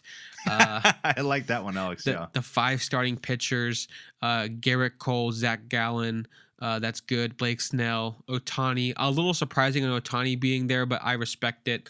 Um, if you kind of factor in the two-way role and Spencer Strider, I do like that. Surprisingly, many people might think the ERA was too high. Bautista and Hader as the relievers. The first team's pretty good there. Um, second team, Jonah Heim, catcher. Um, which is funny, Travis the MLB just released their like top 10 for going in the next season for for some positions for starting pitchers and catchers. We'll cover that later on, but just to show, throw it out there right now, they don't have Jonah Heim as a top 10 catcher, but they have him as the second team catcher from last catch. year. That's pretty crazy. So how does that even make any sense? You Yeah. said he was second best last year, Yeah. and you're saying he's not even top 10 for next season, but he's a young player. Maybe they're just seeing things, you know. I, I I don't know what they're thinking, but um, Matt Olson first base on the second team, Ozzy Albies second base, Lindor shortstop, J Ram uh, third baseman, uh, Aaron Judge, Adolis Garcia, and Kyle Tucker in the outfield. Um, don't really hate any of that, but I think Garcia gets some playoff um, boost there. High might as well. Um, Jordan Alvarez DH, that's pretty good. Um, pitching, five starters: Kevin Gausman, Sonny Gray, Nathan Eovaldi, Jordan Montgomery, and Kyle Bradish. That is uh, five there, and then Devin Williams and Clase as relievers. Travis, I don't have too much to complain about overall. Um, I think most of the reason why I don't have that much to complain about is because they released this so far after the season. I feel like I'm pretty removed from it. Like you said, I probably would have a lot I'm, more. I'm trying to think of guys to replace, and I'm like, I, I don't even know who would be. I, I my mind is just so scrambled on this right now. But yeah, yeah. it feels like too much time has passed since the end of the season where we kind of had a lot of stronger opinions about like oh no this second baseman got snubbed i think one thing that comes to mind is albies at second base on second team uh, feels wrong to me. I I don't want to say I'm an Albies hater per se, but I just think that what he did last year, you know, not, not, nothing nothing mind blowing. I think he hit, a, hit a, quite a few home runs, but I think Altuve has to be there. I think Altuve had a really good year last year. Um, I'm sure I could probably do some nitpicking with a couple other choices, but we know how the voters vote. Um, they really care about uh, the postseason, uh, especially because they release this in December. Let alone um, it should be right when the regular season ends. But uh, yeah, I th- I think that overall you see a lot of uh, Rangers on here, which might not have happened if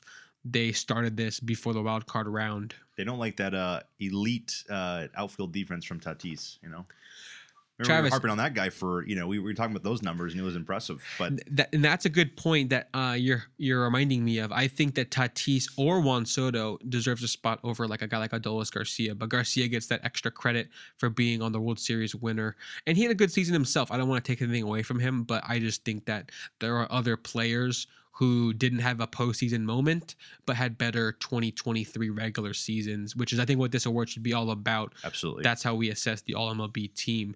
Um, but Travis, let's keep it rolling into our next topic. What should we do? Hall of Fame, baby. Let's do it. All right, let's do it. Uh, so, uh, kind of the uh, the main portion of the episode, or at least you know, we didn't want to take a too, uh, we didn't want to take a, uh, a a crazy deep dive into free agency, but we did. That's fine. It's good to talk about that kind of stuff. What we really wanted to talk about is the uh, the Hall of Fame ballot voting. The uh, the results should be coming out on January 23rd. I believe that is next Tuesday. So we should be getting uh, the results for all of that. Alex, what I'll just first do is cover the the first year player guys, the last year player guys, the 10th year guys, and uh, then also the, all the guys in the middle.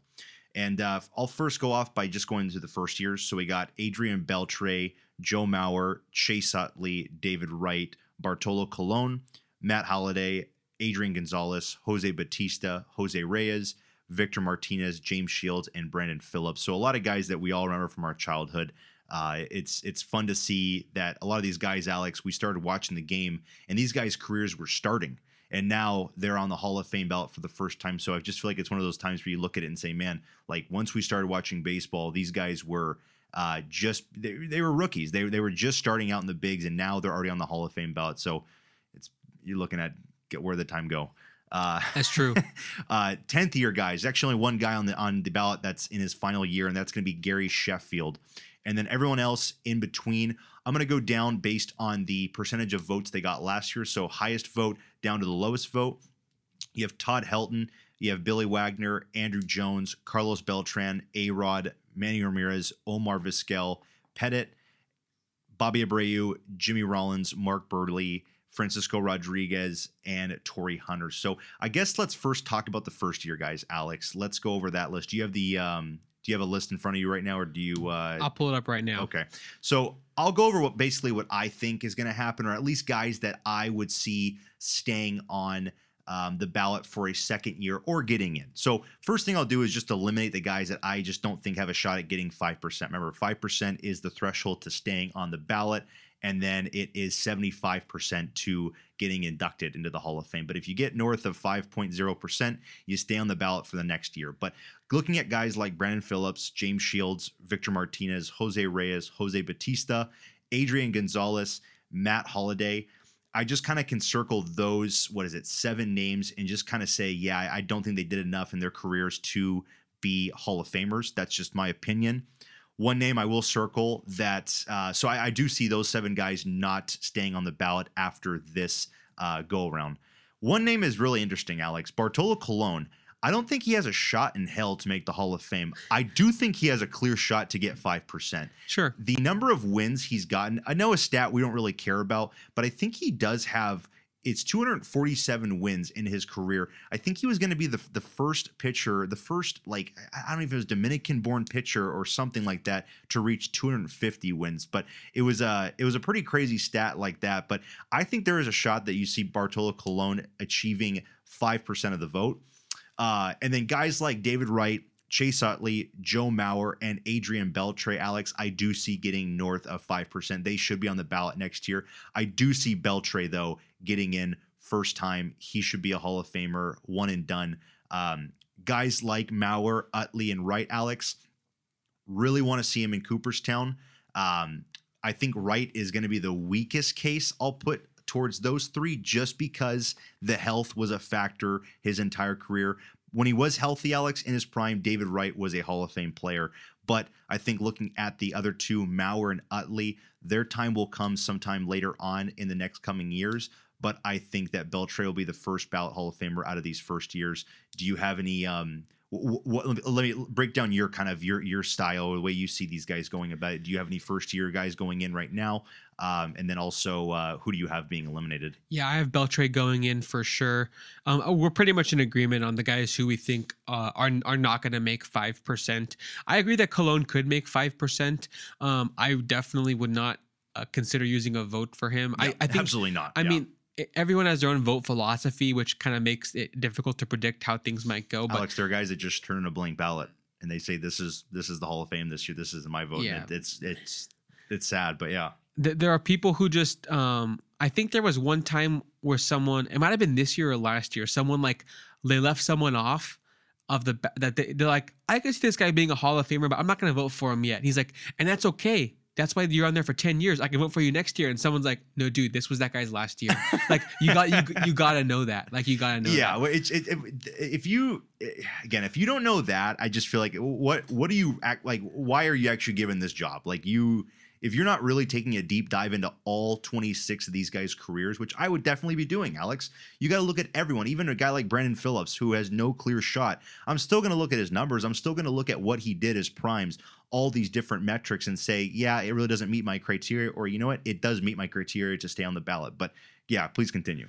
Yeah, basically, I'm thinking that um, the guys that you mentioned that will not be making 5% we're in agreement on i could see Colon getting it but i just would never use my vote on a guy like who i know is has no chance Absolutely, but, but yeah. like oh let me just make sure he stays on an extra year if you want to do that then that's i guess kind of fine but the only guys i'm really focused on of the of the first time guys like you said i think uh, adrian beltre will be getting in. I think Mauer has a chance to be getting in. Mm-hmm. I'm not sure if he does get a first year nod, but he is going to be in that conversation, in my opinion. And Travis, in my mind, I would probably give votes to Utley and Wright. I'd have to kind of consider everything first, but I do think that those guys are in that Hall of Fame conversation for me. Yep. Wright has the issue of not playing long enough potentially, but Utley uh, does not have that issue. He was someone who, towards the end of his career, kind of was a journeyman a little bit and racked up some extra stats to kind of help his case. But um, there are definitely some interesting stats on those guys that make me lean towards including them. Um, Utley specifically, Travis, I think there's a lot of kind of fun numbers to look at. But um, one thing I see here, I mean, there's different work that MLB Network has been doing, trying to kind of paint a case for these guys, see if they deserve it or not. But um, Utley here, this is second baseman all time. Uh, most seasons with at least a seven war. Hornsby has done that eight times, a seven war season. Eddie Collins did it eight times. Nap Lajoie did it seven times, and after that, it's Chase Utley and Wow. uh, Yeah. and uh, Joe Morgan and Charlie Gehringer. They're tied with five seasons with over seven WAR. That's very impressive for me. Chase Utley having that many seasons with over a seven WAR. That's more times than Ryne Sandberg, who's in the Hall of Fame, and more times than Jackie Robinson, who's in the Hall of Fame, of course. So um, I think that he really is up there in terms of your peak value um, being that guy. And I think, unfortunate for Utley, he is someone who, in my mind, gets a little bit hindered because on that Phillies team of our childhood, Travis, that was always in the playoffs, made the World Series, won a World Series. Um, I think he kind of took a back seat to some really impressive pitching and some really monstrous power seasons from Ryan Howard. But if you look at the value, Travis, of, Oh, yeah. of the on base and the slugging combined with the defensive component, there is no question that Utley was the MVP of that team over Ryan Howard. Looking at it from a perspective of today, I, I agree that back then when we were when we were younger, Travis, we kind of just idolized the long ball and the RBIs and stuff. But I think it was 58 home runs that one season, and everyone was like, it was mind it, blowing. it was mind blowing. Yeah, yeah, but the absolutely. fact but the fact that Rollins and uh and uh Ryan Howard escaped the, that era with MVPs and Utley just kind of was like the consistent guy. yeah, I think today I view that so differently. I view that as like Utley was the pretty much the superstar of the team. Looking at the war, I mean, he's putting up seven, eight war seasons in all those years. Meanwhile, um, you know, there's just some slightly good peaks from Ryan Howard and then some uh some uh, solid seasons from Rollins, but not someone who's getting my vote in these kind of conversations. so so that's why I am on Utley. I'm actually quite high on Utley and uh, what he is uh, capable of on this ballot. I, I think he will become a Hall of Famer. I do think Yep. that. Um, I think if before I saw this ballot and kind of did some digging, I would have been surprised to kind of see him in these, you know, you know, I don't think he's gonna be a first ballot guy, but I think um, seeing him getting this much consideration would have surprised me. But I think the numbers totally back that up. But that- that- that's where I'm at. Absolutely, and I, I I looked at what you mentioned too with the uh, the number of uh, seven war seasons. I looked at 05 to 2010, and in that span, that's six seasons, Alex, and in five of those, uh, five straight seasons of an OPS at 900 or higher. So I, I think that's that, that's very impressive for a second baseman. I think it's funny. I, I always look at this and I say to myself, if Utley played first base or if he played right field in that era, he would absolutely be not getting my vote. I just would not look at that and say, okay, a first baseman and right fielder, these guys provided the most insane power in this era. Uh, th- this is just not going to do it for me. But since he played second base, Alex, with the defense component too in the war, I uh, he's got to get my vote as well because it, it was impressive watching him uh, in, in in our childhood and, seeing him. Uh, I, I you know I, I think bat second or third for that Phillies team. But you get you're right. He was not the superstar on that team. It was Howard, and then it was Rollins, and then it was the pitching staff with uh, Cole Hamels and Roy Halladay. So it- it's just funny that a guy like that just got overlooked so many years, but he was a uh, a very important piece in that uh, in that Phillies team. Joe Mauer, just to you know quickly kind of touch on him, Alex. Again, injuries did hold him up, and that might be an area that really will hurt him in the voting. But a guy with 55 WAR. Uh, I, think the big thing I look at is, I mean, a catcher that was able to bat 300 and have the offensive prime that he did is just something we're, we're probably not going to see. Uh, we might see again, but we're just, it's something that does not happen very often. And, and to win the batting title back to back seasons and the year he had in 2009 when he won the MVP, I think that just speaks enough to me saying, yeah, he was a catcher and he put up these numbers. That's just spectacular. Like in his prime, he was one of the best offensive catchers uh, of all time. So I, I, got to get a vote for Joe Mauer. Again, I don't think he's getting in this year, but um, I definitely would uh, would would give him a vote as well. And then David Wright, again, it's just it just sucks when you got a guy that had so much talent that just could not put it together in in the health category for a, a consistent uh, you know 10 or 15 seasons only played Right. 14 years but in a lot of those seasons he did suffer a lot of injuries um, you know the last basically the last three four years and seasons he did not get to 40 games so he spent a lot of time on the il and that I think is really going to hurt him. I just don't think he has enough of a um of a consistency case to to get in. I, I think that the numbers early on in the career were definitely pointing of a of a Hall of Fame career, but it just it's it's one of those things I just don't know if I could if I could give him a vote for uh for that. But uh, that covers the first year guys, Alex. I know we really had four guys that we really could see staying on or getting in: Beltre, Mauer, Utley, and Wright. Let's um let's jump to the last year guy, AJ. let's jump to Gary Sheffield in his last season. Last year, Alex, he got 55% of the vote. He's got to basically make a 20 20% jump to get into the Hall of Fame. I think you agree. There's really no shot. I I don't know if there's wait sorry how much did he have last season? Fifty five percent. He's got to have a twenty percent jump, which would just be an absolute climb in his final year. We've seen guys get a good chunk of their their best voting seasons in their last year because guys kind of now vote with some urgency. You have your fifty five percent group and community, and now you're probably going to get the forty five percent that say you know what? Like he, he's going to earn my consideration this year because it's his final year. He might see a good jump. He might see a jump towards like 65 to like 70%, but I just don't know if you could see a jump to 75. Yeah, I think it will be tough. I think the odds are stacked against them. Um, I'm trying to remember exactly how much the jump was for um, for Larry, Walker. I think I think it was like close to eh, that'd be good to look up, but yeah, I um, think it's like 15 plus percent. If I'm not mistaken, I could be wrong about that, but if you can find that, um, I'm not sure if we'll get that. But um, I, I do think that it is possible for him to do that. Um, I, I really, I really struggle to kind of get in the mind of the Hall of Fame voters. It's always so. It feels like erratic in my mind. It's very um, uh, like, like you'll you'll just see um, kind of I guess not not equal treatment for guys who should be in the same category in my mind. Like Gary Sheffield is someone who never served a steroid suspension but was on the list of guys who tested positive in an era where they were not really punishing. Um, he is someone who is a 500 home run guy. He has a ton of hits. He just was a a guy who put up great offensive seasons, some of the best offense of his era, which was an era with great offensive players. And I think under a completely neutral circumstance where there was no steroid allegations, I'd have no problem saying he's a Hall of Famer.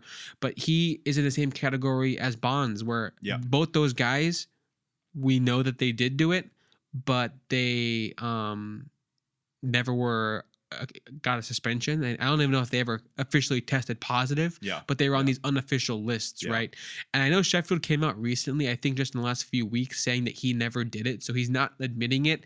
Um, and, and hey, maybe Travis, I don't want to act like I know everything. Um, you know, I'm not God. Uh, Maybe whatever list he was on that said that he did do it was uh maybe there was a mistake or something. You know, Absolutely, I don't, I, yeah. I, I don't know for sure. But you know, he is in my mind in this group of guys who never served a suspension for it, but probably did it. And for me, I, he wouldn't really have my vote for that reason, Mhm. um, especially because I mean, I, I, I- for me, I just have trouble. Like, how could you vote for him if you didn't vote for Bonds, right? Yeah. And I think actually people have so much of an emotional response to Bonds because they they hate him even more because of how good he became with steroids. But Sheffield just kind of became this great uh, great hitter, um, not a all time god level hitter. But Sheffield Travis, even without the steroids, obviously uh, a really great world class hitter because he put up numbers for a, quite a, a long career. Um, so it wasn't just like um, this short peak of power Yeah. that, that lasted only for like a short steroid period. But um, I'm rambling a bit. I, I think that Sheffield Travis, um, you know, I don't think he I don't think he would have my vote. I think there's other guys who I think are either more complete players or just kind of deserve the consideration a bit more. Um, and like I said, if if if I knew for a fact that he was completely clean, I would give him a lot more consideration. But I think even just comparing him to other guys, um, you know, of his era, I think the war the war does kind of stack up in terms of saying he should belong. So it, it is kind of tough for me. I'm looking at his baseball reference. He has a career 60 war. 140 OPS plus on the career, with some peak seasons um, being pretty much MLB uh, MVP caliber offense, but never quite the defense to uh, make him into like an MVP winner. Mhm. Um, but yeah, I mean he's got a second place MVP finish in 04, third place finish in 03. Um, third place finish in 92. So kind of a guy who um, all throughout his career was putting up big numbers. Um, And I'll, yeah. I'll go back to the beginning of uh, what we talked about with Larry Walker. Larry Walker did have a 22% jump in his final year, Alex. So uh, it is possible. You know, a 22% jump for him would mean 77%, which is going to get you in the Hall of Fame. But Larry Walker was liked by the media. He Right. did not have any allegations and steroids and all that. His big um, his big holdback was the Coors Field effect. And, you know, was he truly a good hitter? My argument with that is then why do you put a team in Denver? I, I just don't get why you would say, oh, like he, his numbers are boosted because he plays in Denver.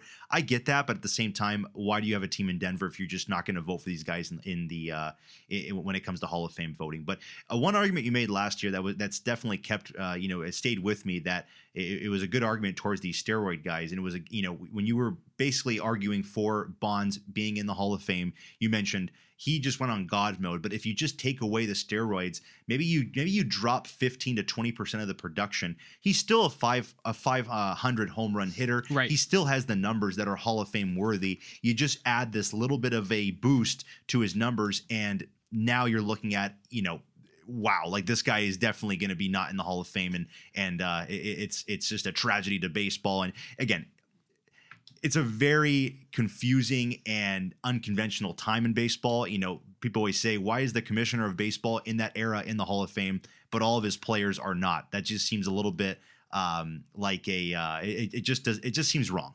But uh, it was a good argument that you made that if guys are just going above and beyond and they did steroids, but you you know you take a look at them, that it, it maybe it would you could see a case to why you might vote for them and, and, and they could be in the Hall of Fame And- because even if you take that away, they're still all time great hitters. If you take if you take if Gary Sheffield did steroids and you take him away, he probably doesn't hit 500 home runs, and I know that's kind of a threshold that a, lot of us look at. But you probably see a, a decline in some of these numbers, and then you can maybe see him being more of a I don't know, a, a Bobby Abreu type hitter or something like that. That you might be saying to yourself, "Yeah, you know what? Like, is he Bobby Abreu but worse defense?" So Right. it, it's it's almost like, do I give him my vote? I don't know, but it's uh it's something you got to do if you're if you're a voter out there. and that's one of my favorite like mindsets to get into um when trying to assess these steroid guys and it's very difficult and i do feel bad because all these guys were put in a really stupid situation where mlb didn't clean it up properly and i can't really blame I, I really have trouble blaming anyone who took steroids before it was being punished because you saw all your teammates doing it and they were just getting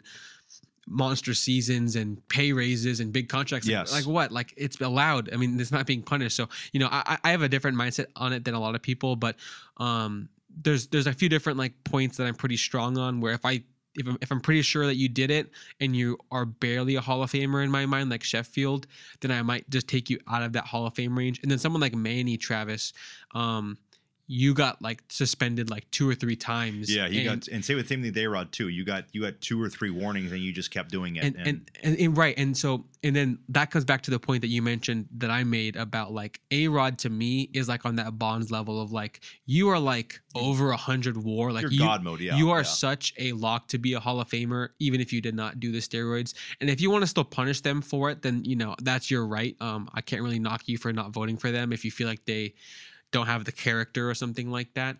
But um yeah i think at the end of the day um i look at i look at these guys um like a Manny saying, you know, if Manny did not do steroids, uh, he still hits 500 home runs, but I'm not sure how long he's able to stay at that level because he had this whole kind of like second or third act of his career, like like the later on with the Red Sox, like in the mid to late uh, 2000s and even into the Dodgers time, where it's like this guy was an elite hitter, yeah. um, where I was I'm pretty much certain he was on steroids during That, that, that, time. 2008 uh, uh, second half was uh, the Mannywood. Mannywood, which I think we go back and it was like 17 home runs in two months, and the OPS was at like a 1200 something. It was it was an unbelievable run. It was an unbelievable second half for Manny, and even looking at his entire uh, career. Alex, I mean, the guy's got an OPS of 996. I mean, uh, basically a, almost a career OPS of 1,000. That right there is just amazing. Uh, and I all the numbers are just absolutely fantastic. if you look at like yeah like the second half of his time in cleveland uh through the dodgers season pretty much like you're looking at a guy who like every single year almost he is over a thousand on the ops uh several seasons over the 1.1 uh for ops getting top 10 MVP votes. Like in a normal situation, this guy is a Hall of Famer for sure. Um, as a- almost 70 baseball reference war, and the offense, of course, is there. But since he was so bad um, on the base pass and defensively, I have to just kind of say, you know, if there was no steroids, how good would you have been in offense and how long would it have lasted? Because I Yep. feel like he's he's hit he hit like the the early 30s and was still just putting up like you know insane seasons of like Yeah. 320 average 430 on base which you don't see 600 nowadays. slugging. You know? Yeah. yeah it's like you're like 34 35 i mean you know I mean, Bonds, it- is, it- Bon- Bonds is 38, and he's just, I mean, he's doing numbers that I, I can't explain. And you're like, a 38 year old should be batting 240 and, and trying to get 15 home runs, and, you're doing it easily. and, and and we can we can kind of circle on these guys for hours, but it, it, it, is a tough spot for them to be and I admit, um, and we all kind of draw our own lines wherever we decide. And I, I just feel like for me, uh, Ramirez as well as what stars on this Sheffield, um, it's hard for me to vote for them. I think just given the fact that they're not like these all time lock, uh, just you know five tool players, or they're not these all time talents that are just like one of one, like A Rod Bonds types. Yep. That, that's my opinion. Alex, let's just last do the, uh, do this last thing to kind of wrap it up. But um, you know, I know right now you I think you're looking at voting for Beltre, Mauer, Utley, and Wright right now. If you had six more votes, Alex, who are those six votes going to? How would you wrap up the rest of this list? If you want to go down the list and take me, talk me through. I don't know if you want to talk through each player, but just give me kind of who you're you're spending your last six votes on, because you do get ten votes in total. Okay, let me look at the ballot here. If I had 10 votes, I am going to vote for And I assume you're using all ten. I am going to use all You're 10. not using two. I think that there is uh, too much talent here Yep. personally. Um, so we already said uh, Wright. We already said Utley for me. Um, I'm gonna use a vote on Billy Wagner. Mhm. I think that he deserves it as an all-time reliever. I'm gonna use a vote on uh, Alex Rodriguez. That's four total votes so far for me. Um, I'm going to use a vote on Andruw Jones. We covered him a lot last year. I Yep. think the defense being one of the best center fielders ever and over 400 home runs is a pretty incredible spot to be. So that's five votes for me. Six vote Mauer. Um, I'm gonna keep looking. Seventh vote, um, Todd Helton. Mhm. Uh, my eighth vote, Adrian Beltre. Gotcha. Yeah. Ninth vote, I'm gonna vote for Bobby Abreu. He's Okay. someone I'm always high on. I think that he compares very favorably to a lot of other guys in his era, like Guerrero, like maybe a Bobby, uh, maybe a Tony Gwynn. Very different from those guys, but the value numbers, the wars are pretty similar. And then I got one more vote, and I have to decide if I want to use it on a new guy or an older guy. Um, I'm kind of tossing. Give me in- James Shields. no, no, no, no, no, no. I think out of personal bias, I may go ahead and throw it to uh, Francisco Rodriguez. Okay. Uh, I could see myself using it on Carlos Beltran as well. His stats were awesome. I still have some pause about his role in the potential Astros cheating scandal, but I'm gonna vote for Altuve when his time comes. So I can't really be biased and and and pin it on on Beltran either. Yep. Um. So I'm gonna go ahead and give it to K Rod for now because I think he needs the vote more than Beltran does. I think Beltran will be absolutely fine. Uh, Absolutely. could continue building his own case. Um, so I'm gonna give it to K Rod. Try to keep him on this ballot, just because I think that relievers are not represented fairly enough. They don't have enough of a pull on this ballot. So that's my ten. You got ten, Travis? Yeah, I I- I might see if I have ten, but yeah, I I will say it's you know, even if if five of the guys that you vote for, you're you're you know very much committed to these guys, and you say these guys have to be in the Hall of Fame. At least you could say to yourself, I'm going to use my other five votes on guys that maybe aren't high on the percentage, but I really do think they should keep they should stay on this ballot because I might give them some higher consideration next year or in the in the future when the ballot might be a little bit weaker. I can use some votes to uh, hopefully get these guys in. I'll give four votes uh, to start off with to Beltre, Mauer, Utley, and Wright. Those are covering my first year guys. So those four guys are getting votes. Uh, I'm going to give another vote to Todd Helton, who's going to be my fifth vote. I'm going to give a vote to Billy Wagner, who's my sixth vote. Andruw Jones is getting my seventh vote. Um, eighth vote, Alex, I'm going to give it to Carlos Beltran. Ninth vote, I'm going to give it to K Rod. My tenth vote, I'm keeping to myself.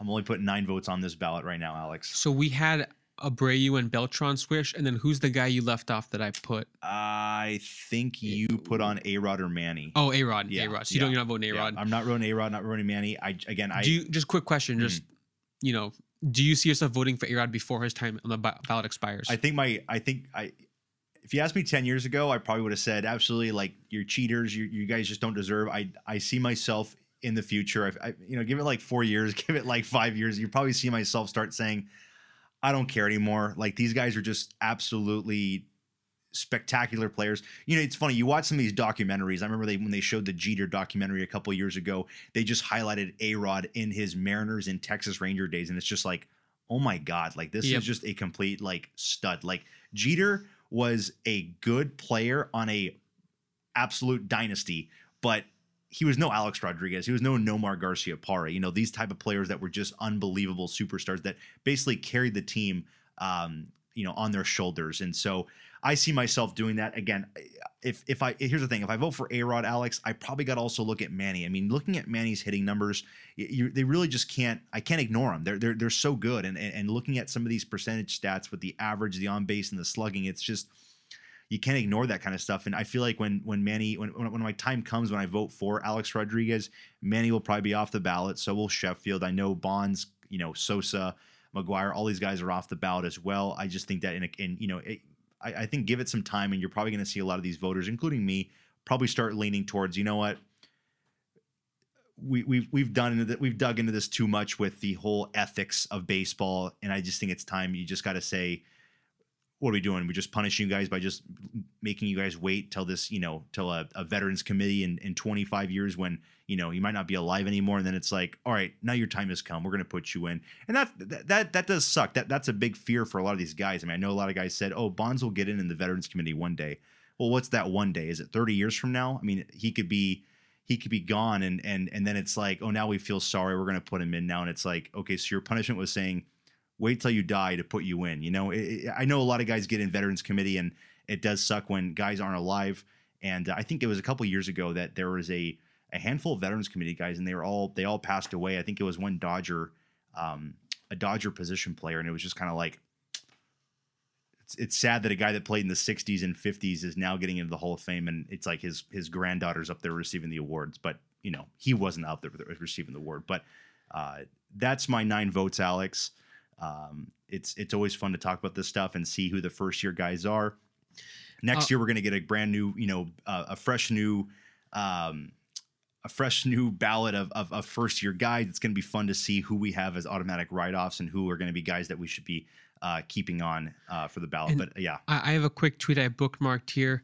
So this is just based off of the guys who we already know their ballot because um, every year when a ballot uh, when a voter has the chance to submit their ballot they either say if they want to make it public or if they want to keep it private so these are off the 162 public ballots so far out of like 400 and something, right? it's about 42% of the ballots that Okay. we have here and basically um, this is the current spot that these guys are at um, some of this is surprising but just know that these numbers will change because some of the guys who don't reveal their ballots tend to be the older guys probably the older voters and tend to be the guys who might be more likely to snub some of these modern players but at the moment Beltre is sitting at 98% Wow. Mauer is sitting at 83%. Helton is sitting at 82%.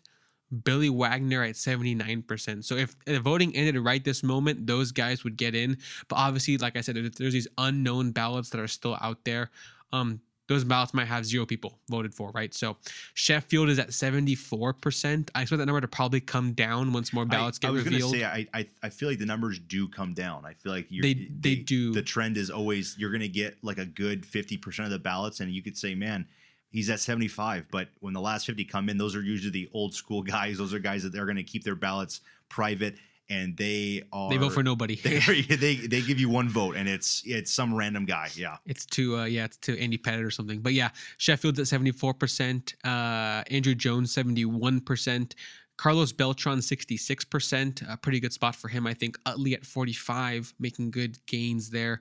A Rod at 40, uh, a step up from last year, I believe. Obviously, will come down uh, possibly.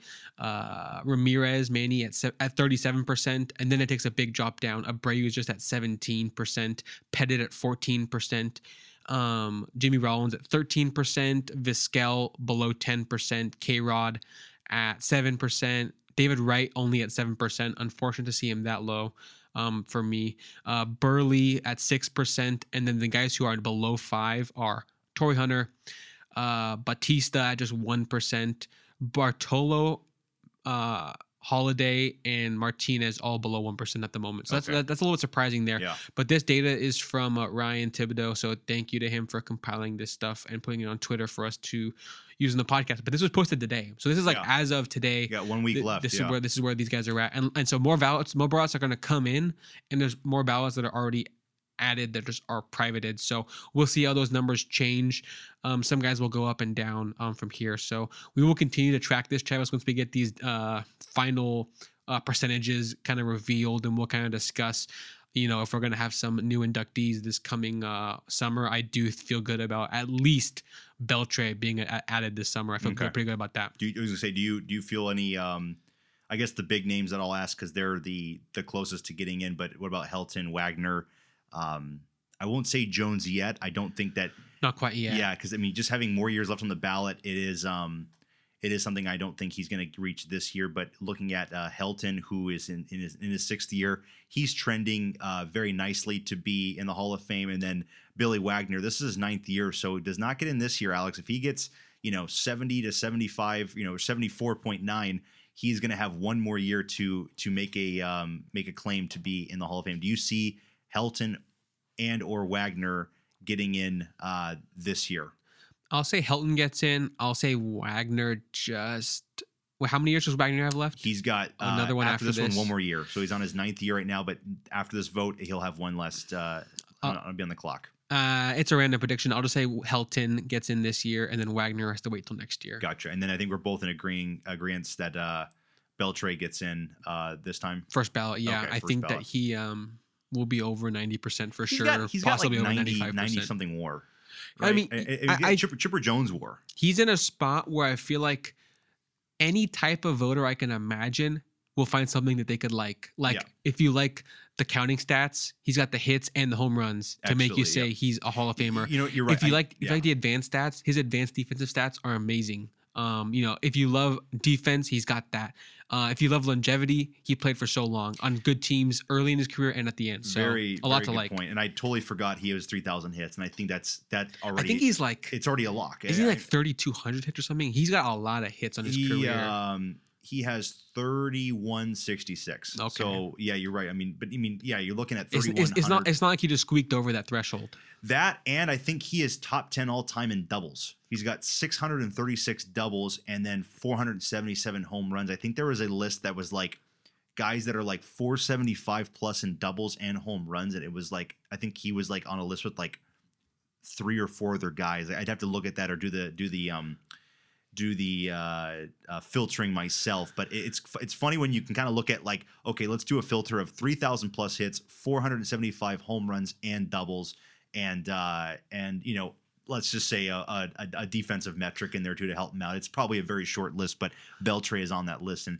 it's funny because I mean Beltre, he's he's always you know we remember him from his Texas days.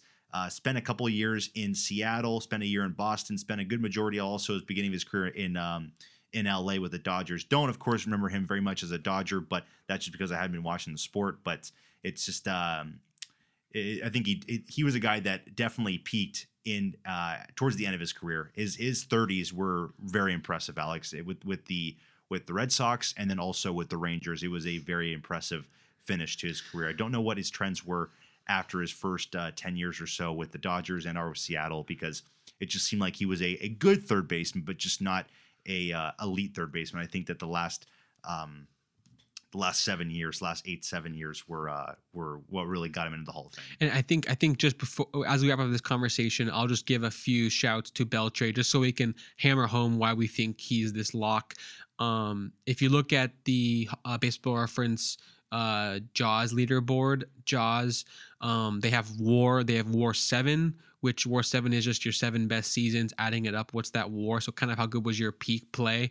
Jaws is your average of your War and your War Seven. So um, a lot of kind of complicated things there, but it pretty much boils down to say um, he is fourth in Jaws, only be for third baseman, only behind Mike Schmidt, Eddie Mathews, and Wade Boggs. He's above George Brett and Chipper Jones, who are Hall of Famers, above Ron Santo, Brooks Robinson, who are Hall of Famers. He is second all time in defensive war uh, by baseball reference for third baseman, behind only Brooks Robinson, ahead of everyone else. Scott Rolen just got into the Hall of Fame. He's got 70 career war. We said Beltre is at 93 and a half. If you look at War 7, so how good was your prime? Beltre is at 48.7 War for his seven best seasons. That's above Chipper Jones. That's above Brooks Robinson. That's above Paul Molitor, who's in the Hall of Fame. That's above Scott Rolen, who's in the Hall of Fame. Edgar Martinez, who's in the Hall of Fame. Um, you know, and then you look at some of these older school guys. Home Run Baker is above him. He's in the Hall of Fame. Like uh, some of these guys that made the cut already in the Hall of Fame, um, their numbers don't compare Yep. to a guy like Adrian Beltre. Absolutely. Especially that 93.5 career war that we mentioned, Travis. That's third all time, actually, Yeah. in terms of total war, only behind Mathews and Mike Schmidt. So um, he's in truly the most elite, elite company when it comes to the war, the value type stats because of how good his defense was. And he was a great hitter for many, many years. Um, only four All Star game appearances, which is a lot less than these other guys we're discussing. I mean, Schmidt, Mathews, Boggs, Brett, uh, Brooks Robinson all have like double digit All Star games. Only four for Beltre is a bit surprising, but it kind of goes to show he was a bit under the radar. And people didn't really know how to value that defense, I guess, for a lot of his career until the end. He started getting tons of gold gloves, but even a platinum glove, I believe. But Travis, um, that's just a quick praise for him. Um, anything else before we wrap up here? Nothing else. I think it was a good uh, conversation on that, and I think uh, I think it'll be him and uh, Todd Helton joining uh, Jim Leyland. we didn't really cover Alex, but he's uh, he's going in as a manager. good for him. Yeah. So Not much uh, to say. Leyland will be making a speech, and then you got uh, Todd Helton and uh, Adrian Beltre uh, as I see making speeches this summer in Cooperstown, and then hopefully a lot of these guys following after years um, uh, a- after this year's ballot. But uh, yeah, excited to see the results and excited to see hopefully these free agents start signing as we kind of covered uh, briefly on the news of the last month, and it's it's crazy. Basically, a month away. We're getting about four or five weeks away from pitchers and catchers reporting. It's typically always the week after the Super Bowl. Super Bowl is on February 11th, so we should see that week between the 12th and the uh, I think it's the 17th that uh, pitchers and catchers start reporting. I've already seen some managers already uh, reporting to their uh, spring training sites, Alex. I mean, it's really cool to see. I already saw um, Ron Washington for the Angels has already been reporting to Tempe, which it's uh, I like that. I like that already. It's a guy that's committed and focused. I think I saw him working with some of the younger guys that have actually wanted to report early and are starting to do some of the uh, the um, the Winter Bowl uh, uh, practices out there. But uh, it's it's it's cool to see some of these managers, at least with the with the first year manager for the Angels and Ron. Uh, already showing the fans that uh, that he is uh, committed to this team, and you know, hopefully the ownership is too. yeah, it's all we good. can go on on that, but I don't want to. You know, I don't want to go on Right. a roller coaster. But yeah, Yeah, we'll, we'll get into more of that stuff in the coming episodes, the coming weeks here. The last thing I want to mention for this episode before we uh, wrap up recording, I wish we could have covered it a bit more, a bit earlier, right when it happened. This is something that came out um, at the end of December, uh, right before Christmas. Um, Alana Rizzo, Travis, uh, MLB Network analyst, or however you want to call her, she posted her uh, top 10 players to debut since 2009. Travis, I don't know what inspired this list in terms of saying debuted from 2009. I guess it's like uh, the last 15 years is one way to put it. But um, it's probably the worst list I've and I've seen some bad lists. It's it's probably one of the it is probably the worst list of It- it- of my lifetime. it, it's just a classic like i don't know what the methodology was. It feels like you picked names out of a hat but um she went ahead and put top 10 players to debut since 09 number one freddie freeman. Number two jose altuve. Number three mookie betts. Number four buster posey. Number five bryce harper number six corey seager. Number seven manny machado. Number eight mike trout. Number nine nolan arenado. And number 10 salvador perez. Travis i'll just say this um, the only way I can see Trout being that low is if you're just crazy about like playoff stuff. But that doesn't even really add up because um I mean what was Machado done in the playoffs at a high level uh to be up there above Trout? Like he's had some decent runs in the playoffs and he's made a World Series, but I don't really see him as like having these heroic moments. He doesn't have any like, you know, championship series MVP, like World Series MVP type performances. Um, and she said that the reason for Trout being so low was like an injury track record. Well, I mean, look no further than Corey Seager, who's had tons of injuries. Um, you know, Buster Posey kind of retired young for many people's standards. Um, you know, I think that Harper's had his fair share of injuries. And then Arenado being ninth also feels quite low compared to some of the guys above him. Um, but yeah, overall, it's a very odd list. Um, I- It is, it is pretty funny. Yeah. yeah. it, I, I wish we could have we could have spent more time on it if it was um, less action on the free agent market that we had to cover. But I just want to throw a bit of shade her way, and you know this is all just you know, you know I don't want actual you know. She's fine, you know. She, she, it, it, it, it- it's it's whatever. No no no actual hard feelings, but like I just see a lot of consistently whack takes, like a lot of anti, a lot a lot of like pro East Coast takes from her, Which is um, weird because she's she spent time with the Dodgers for so long, and and you think she'd be a lot of uh, she'd really pro on the West Coast. Uh, and I will style, say yeah. her, her top four players are on West Coast teams, but she's always had something against the Angels. Um, I know for sure. Um, I just don't really get how Trout can be eighth. I mean, it's it, it's just like yeah, Trout has something. I mean, if you completely ignore that Trout has all these guys like doubled in career WAR, if you just throw that out the door and just say like, okay, let's look at MVPs. Trout has more than all these guys. Let's just look at peak season. Trout's better than all these guys. Let's look at like hardware. Trout's better than all these guys. I mean, the only thing you really have is the playoff stuff because even if you say Trout gets hurt a lot, he still has like the most games played of all these guys, at least up there towards the very tippy top. So, absolutely, yeah, um, yeah. it's It's, um, it's it's at least something fun to talk about. it is it, it's it it creates the best conversations because I I think that that just the comments are what I enjoy the most is when you go and di- take a dive into the comments and you got guys that I mean the one the, the funny ones are like Salvador Perez like Salvador Perez I think is a he's been a good catcher in his career but it's just funny that guys that debuted you know much later on than 2009 they're already superstars uh, compared to what Salvador Perez has done in his career. But like you mentioned, I think we talked about it at the beginning, but Ohtani, Acuna, Soto, there's so many guys that they are just not throwing out there that it's just kind of like, I don't care if Ohtani debuted in 2018, he's still, as of right now, is a better baseball player than Salvador Perez. And Salvador Perez probably debuted, I think, in like 2011 or 12 or 13, one of those years. But You're right. I, I completely forgot to mention the guys who were left off the top ten. yeah, Yeah. And, and there and there and Alex, we can make a top ten that was not mentioned on this list, and it would just be it would go toe to toe with this one right here. And and, Yeah. and it's just funny to look at too. I mean, Ohtani has three seasons that are better than all these guys. Like Absolutely. it's crazy. and and even if you want to go on recency bias, I don't know exactly what date this was posted. I think it was in the off season. I'm, I'm more than It was. December. It was December, okay. And then even if you want to go with just the most recent bias, wouldn't you put Corey Seager at number one because he was just a superstar this year? I mean, it's it's it's funny seeing Freeman at being number one. Yeah, I know Freeman's been an unbelievable player his entire career, but I just I I, I also look at the order for some of these guys, and it's like so and and why? And I mean, I, I think if you know. just if you just asked, if you just asked like every MLB writer, who's been the best player since 09, I think like none of them would say Freddie Freeman. absolutely. Like like and, Absolutely. and that and I love Freddie. He's such a good player, but he's just a first baseman who's a really good hitter. The like there's no postseason angle. Like he has one World Series. It's a, it was a great run, but he did- he's not like a he's not a postseason like superhero like Harper. He has There are probably guys like David Ortiz that are on people's lists, and they're just like, I know he retired in 2016, but he's better than these guys. Like, there are Yeah. probably guys that have not been playing for five years, and they're like, well, I think this guy was better, and he's not even playing anymore, but he's on my, uh, you know, top 10 players debut in, in since 2009. But it is, the, the, there's just a lot of funny comments. Like a lot of Angel fans are obviously mad about Trout's placement. Like someone said, Trout averages if you take out 2020, the short season, uh, Trout averages 120 games a year. Seager averages 107 games a season, and obviously Trout's been active for a lot longer. Uh, Freeman has 2,500 more plate appearances, but 27 less career WAR than Trout. And obviously Freeman's like a he's like a net he's like a net zero defensively as a first baseman. People say Trout's like, oh, Trout's not an elite defender in center field. Whether or not he is, he still plays center. It's like the value is so much higher than like a, a, a first baseman or a DH.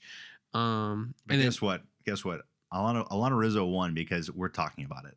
Hey, she she's getting she's getting the coverage from two tools. The, the clickbait was the automatic win there, and she, you know, I I, th- I think we should just make a ridiculous list, Alex, and make the top pitchers since you know Top- 2000, and and and we could probably put Top put. ten MLB uh, network reporters. I'm gonna since put- 09. I'm gonna be pitchers since 2000 uh, to date to debut since 2000. The top 10, I'll probably put like Spencer Strider number one, I might put. I'm thinking. Uh, and like Kershaw. Kershaw might be like number like seven because I'll just be like his back. He's just been injured too much, so like you can't put him there. But it's like it's from 2000, and he started his career in like 2007, but he's just been he's been hurt.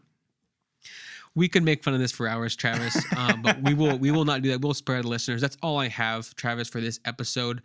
Um, in the coming weeks, we will go ahead and continue the coverage. Still waiting on some serious uh, headlines to come before spring training begins. We're hoping to learn about Snell's landing spot. Cody Bellinger still due to pick a team to sign with. I'm wondering how these guys, uh, what kind of deals they end up signing after seeing some of the big money being dealt out by some of these contending teams. So, Travis, we will cover all that and more uh, in the next few weeks here before spring training really starts to ramp up. We'll also cover in the coming weeks top 10 position players at every position, top 10 starting pitchers, all that kind of fun stuff because MLB Network is already doing their lists and they already have tons to, com- to complain about, Travis. So we will cover that uh, very soon here. A lot to come uh, as we start heading towards spring. So please join us for that ride. If you made it this far, thank you so much. We'll talk to you guys next week. presented by Tool Tools Podcast.